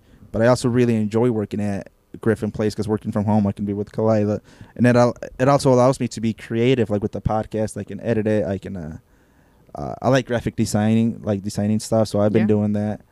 But it's just like how how did you choose the career that you wanted and like said this is what I want? Because Oh, I'm just so lost with what I'm doing.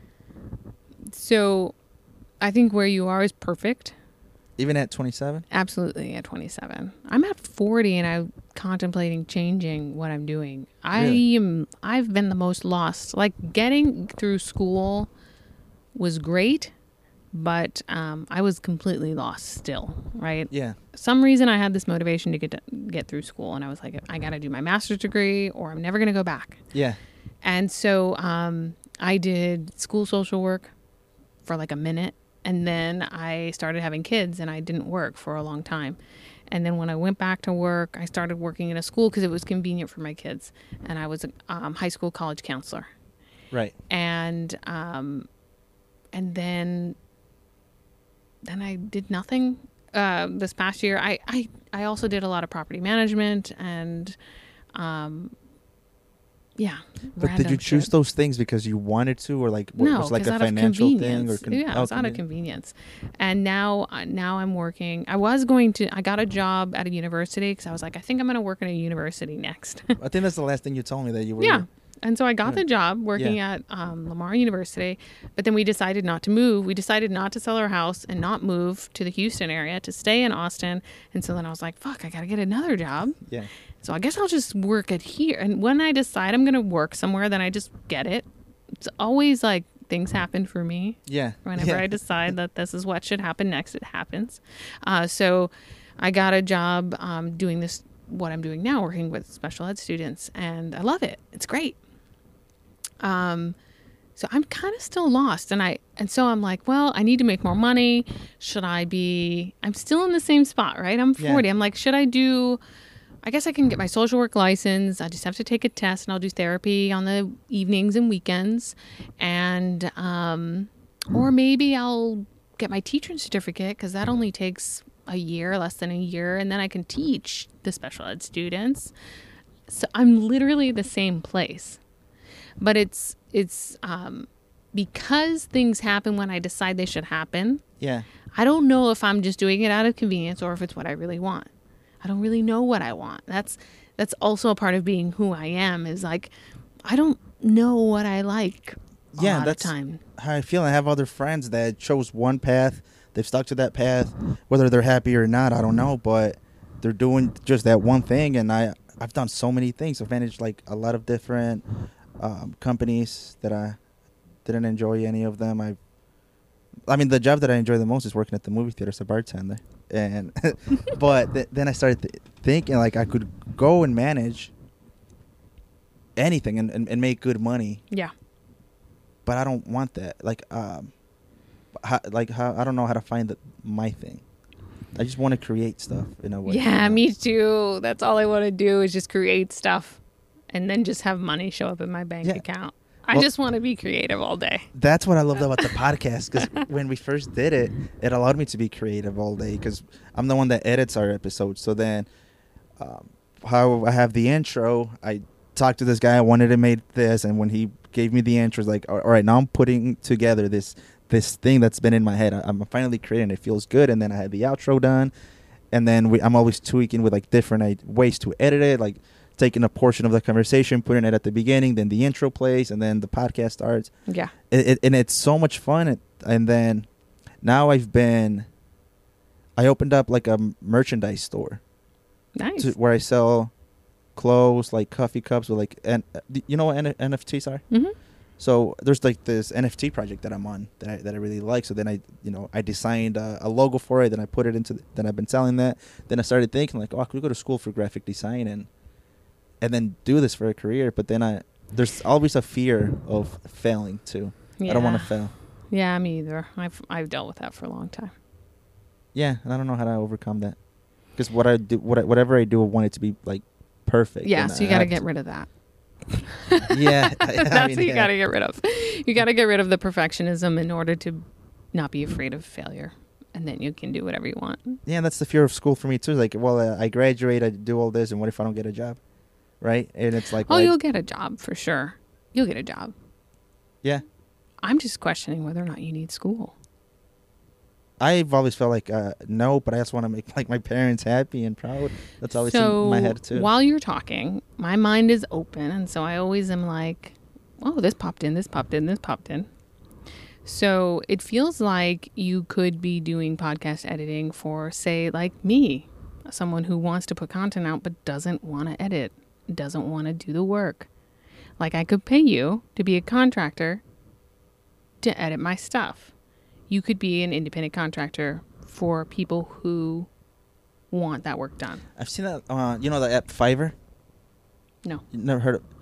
th- that I've seen people like sell what they're good at on that app. So that's where I hired the people for to make the music for the podcast. Okay. You can search up whatever Yeah. that you're looking for, design or whatever, and but I, I've thought about doing stuff, but I don't. I feel like I'm not good enough. Like if you ask me to like edit your podcast, like I'll be honored. But like eh, me is like I don't. You just got to tell me your rate. Wait, wait, Your rate per hour, like seventy-five dollars an hour. that's so much money. But like then, like I said, I just feel like I'm not good enough to do it for other people. Of course, you're good enough. Just say I'm good enough, and then leave it. Stop messing with it. Just leave it. I'm good enough to do whatever the hell I want to do, and then do it. Well, I feel that way about the things that I'm doing for myself in a way, but then I get scared to do it for other people. Does, Yeah. does that make sense? Yeah, just don't be scared. It's easy. I'm kidding. I'm It's kidding. I know it's really hard. I know it's really hard. Like I want to figure it out. Uh, Yeah. Yeah. Well, but I could always edit your podcast, but I'll do it for free. No, absolutely do it not. I will free. pay you. And then you can say, I'm already getting paid as a contractor to edit a podcast. That's what happens when you actually get paid to do something, is that you can then put it on your resume. Really? Yes, that's what happens. And then you just slowly get other people and you build up your business that way. Yeah. I, Yeah. I mean, And you find ways of doing the things that you love to do, that are fun for you to do, and you just keep doing them. yeah. I that's kind of what I've been like. Besides the merchandise store that I that I have going on, like with NFTs, everybody just wants to show off their NFT, right? They, if you own like a picture that's worth hundreds of dollars, you just want people to see it, even if it's the, if, even if it's the dumbest thing. Yeah. So I've been creating these posters, like kind of like the size of that Andrew Schulz. On the top, I'll have like the NFT picture, and then on the bottom, like the description, like the properties, what makes this NFT, what it is. Yeah. And people loved it at, at first, but I was too scared to charge for it. And then I started charging for it, and then it's I guess kind of like you're saying with the podcast. Now I'm actually charging. I just charge like ten dollars a picture, Yeah. but it's something that I. It, it may sound silly to others, but it's so much fun for me to do. That's great. I'm making money from that. But then I think like, is, can that turn into like something I can turn to live off of in the future? Absolutely. I don't know. It's like I'm too scared to like fully commit. You don't have to fully commit right now. You can do both, right? You got a job. Yeah, that's a lot that you're doing. But if you have the time and energy, you just slowly do that and then maybe you drop off one or the other once one picks up. I, I wouldn't fully commit to anything. Also, letting go of the idea that you need a college degree. I know me being someone with a college degree, it's easy for me to say to let it go. Yeah. But, you know, I was a high school college counselor, and the thing that I talked to my students about was what's your passion? That was the number one question for where they should go to college or if they should even go to college. Really? And the ones who decided to go to community college, I was like, awesome. That is so great. I'm so happy for you. Because if you are deciding what to do based on someone else's expectations, whether that be your parents or society, you're always going to end up feeling pretty empty at the end, right? If you're doing something for someone else, you won't be happy. Yeah, you won't be happy. That's what a lot of the comedians that I listen to say. Where, like Andrew Schulz, the guy that I have right there, uh, when he talks about his life, it's his parents allowed him to be who he wanted to be and fully um, accepted. What he, he said he wanted to be a comedian. Oh no, no. He, one time he had a story about. He said he wanted to uh, open up a bar.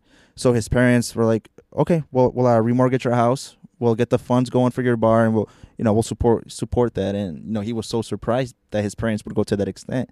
And I think about that with Kalila and and myself too. It's like, um, I want to fully support, like you said, with those kids. Show them that they can do something for themselves, not have Kalila do something that she thinks would make me happy. Yeah. But what would make her happy? Yep. Right. Exactly. So if you're just constantly putting it back on her, like, oh, what do you want to do? Yeah. As many times as you can throughout the day, give her choice, Yeah. give her opportunity to decide what she likes, what she prefers, and then just supporting her on the way. Right. And so then that's my advice to you is to work towards what you're passionate about. And that's going to change because you're kind of chaotic and you like different things. Yeah. And that's okay because that's who you are. And if it's NFTs now, great. If you can make some money off it, awesome. Well, that's the other thing that I don't know how to control things. Like with crypto, in 2001, uh, 2000, 2021, there was the the crypto bull Yeah. run, right? Yeah. Anybody that understood the simplest thing about crypto could make money. Yeah. I made uh, a lot of money, like six figures worth of money. Nice. I was able to quit, and then it was nice at the moment. But then I get so obsessed with the things that I'm doing, and when things are going good in my life, I get scared because I'm not used to yeah, yeah, yeah. the comfort yeah. that I took everything that I made, reinvested it, and lost everything Ugh. just because I had no idea. I, I mean, I had the money, everything was good, my life was looking perfect. I could, you know, kind of relax and step back and look Yeah. at life differently. Like when you when you have a lot of money, uh, which I experienced it with very small moment of my life. yeah. I realized oh, I can focus on other things, which was really cool. But then when I, uh, I lost it all, just because I, I, I was just scared of being comfortable. Um, it sounds weird. It's like a fear. Yeah. I fear is it's tricky. because I had no idea what it, before that I didn't know what having money was. I have it, yeah, and it's uh, it's like I don't know what to do with all this money. Mhm. I, I had no idea how to handle it. You know, lo- lost every penny. So, but then I had that fear is also in my head is like, well, if I ever do ma- get successful again with something else, am I gonna know how to handle it? it you know, did this teach me a lesson? Because I, you know, I don't know. Right now, I'm making money with NFTs, but I'm still losing. It's like I'm, I don't learn my lesson. You know, with other things in life too. It's like I don't seem to learn. Sure. I understand the lesson, Yeah. but I don't stick to the lesson I learned. Yeah, that's the thing about lessons is you- they're going to keep coming back to you until you actually learn it. Yeah, And when that happens is only up to you. Right? right. So the lessons will keep coming back again and again until it really sinks in. That's why I said earlier that I feel like my brother is just getting tired of watching over me because he, all of these lessons keep. You know, I change little by little, and I am a different person. But then I'll do something that I did before that had a negative outcome, but then I, still keep repeating these things that, you know, it's like why I, I'm conscious of it. Why can't I just slow down and just stop? You know? Yeah. So those are really good questions for you. And I think if you if you pay close attention not just to what you did, but maybe how fear played into it, right? Um Like kind of self-destructive in a way when things are going okay. yeah. Yeah, it sounds like my husband. Same way. we started we started a business in um, he started a business right before covid um, my husband is super genius really smart yeah. and um, decided just happened to get in gaming and does casi- casino gaming Right. and so he um, is really good at it because he's good at everything. And before that, he worked in the stock market, and uh, he kind of was self-destructive in that business. And then he was playing poker professionally for a while Oh wow. and because he's really smart and Yeah. really good at it and and then he decided he was going to move to chicago and um, got a job as a mathematician for casino gaming and did really good at that Wow. and um, so good but also he kind of is self-destructive and would always get into it with you know the, the presidents because he he eventually was like vp and so Yeah. then he never liked having a boss Yeah. so then um, he started his own game studio. And Yeah. so we recently just had to lay everyone off. And uh, he's going to Vegas on Monday to sign a new contract with a different company. But he Yeah. kind of is- always like relearning those lessons. It's always coming yeah, back I can relate to that. always Yeah. coming back, right? And you know, when we moved to Austin, Texas, he was making six figures a year, um, like well beyond anything we had ever had. And Yeah. And we have this giant house and eight acres, and You're just being a show off now. and now we have zero. now we have zero. Yeah. Now we are negative. Now, like I, I told, um, I sent my sisters, I was like, hey, you guys should come stay in Austin. I'm Airbnb being my house. Why am I Airbnb being my house? Because I don't have any money Yeah. and I need to make money. Um, because my husband, in order to make his business succeed, hasn't paid himself in 18 months. He has made zero money. And Right. so, like, Anyway, i and they were like, "What? That's your house? We can't believe it." And I was like, "No, no, no. I'm still poor. I promise. I like I, I gotta like Airbnb it so that I can anyway." Yeah. No, I- But it's just it's this lesson it keeps coming back. that's a thousand percent what I what I what I go through constantly. is Like whatever I focus on, I do really good at it, and then it's like, well, no, it's, it- it's going too good. Stop, and then restart somewhere else.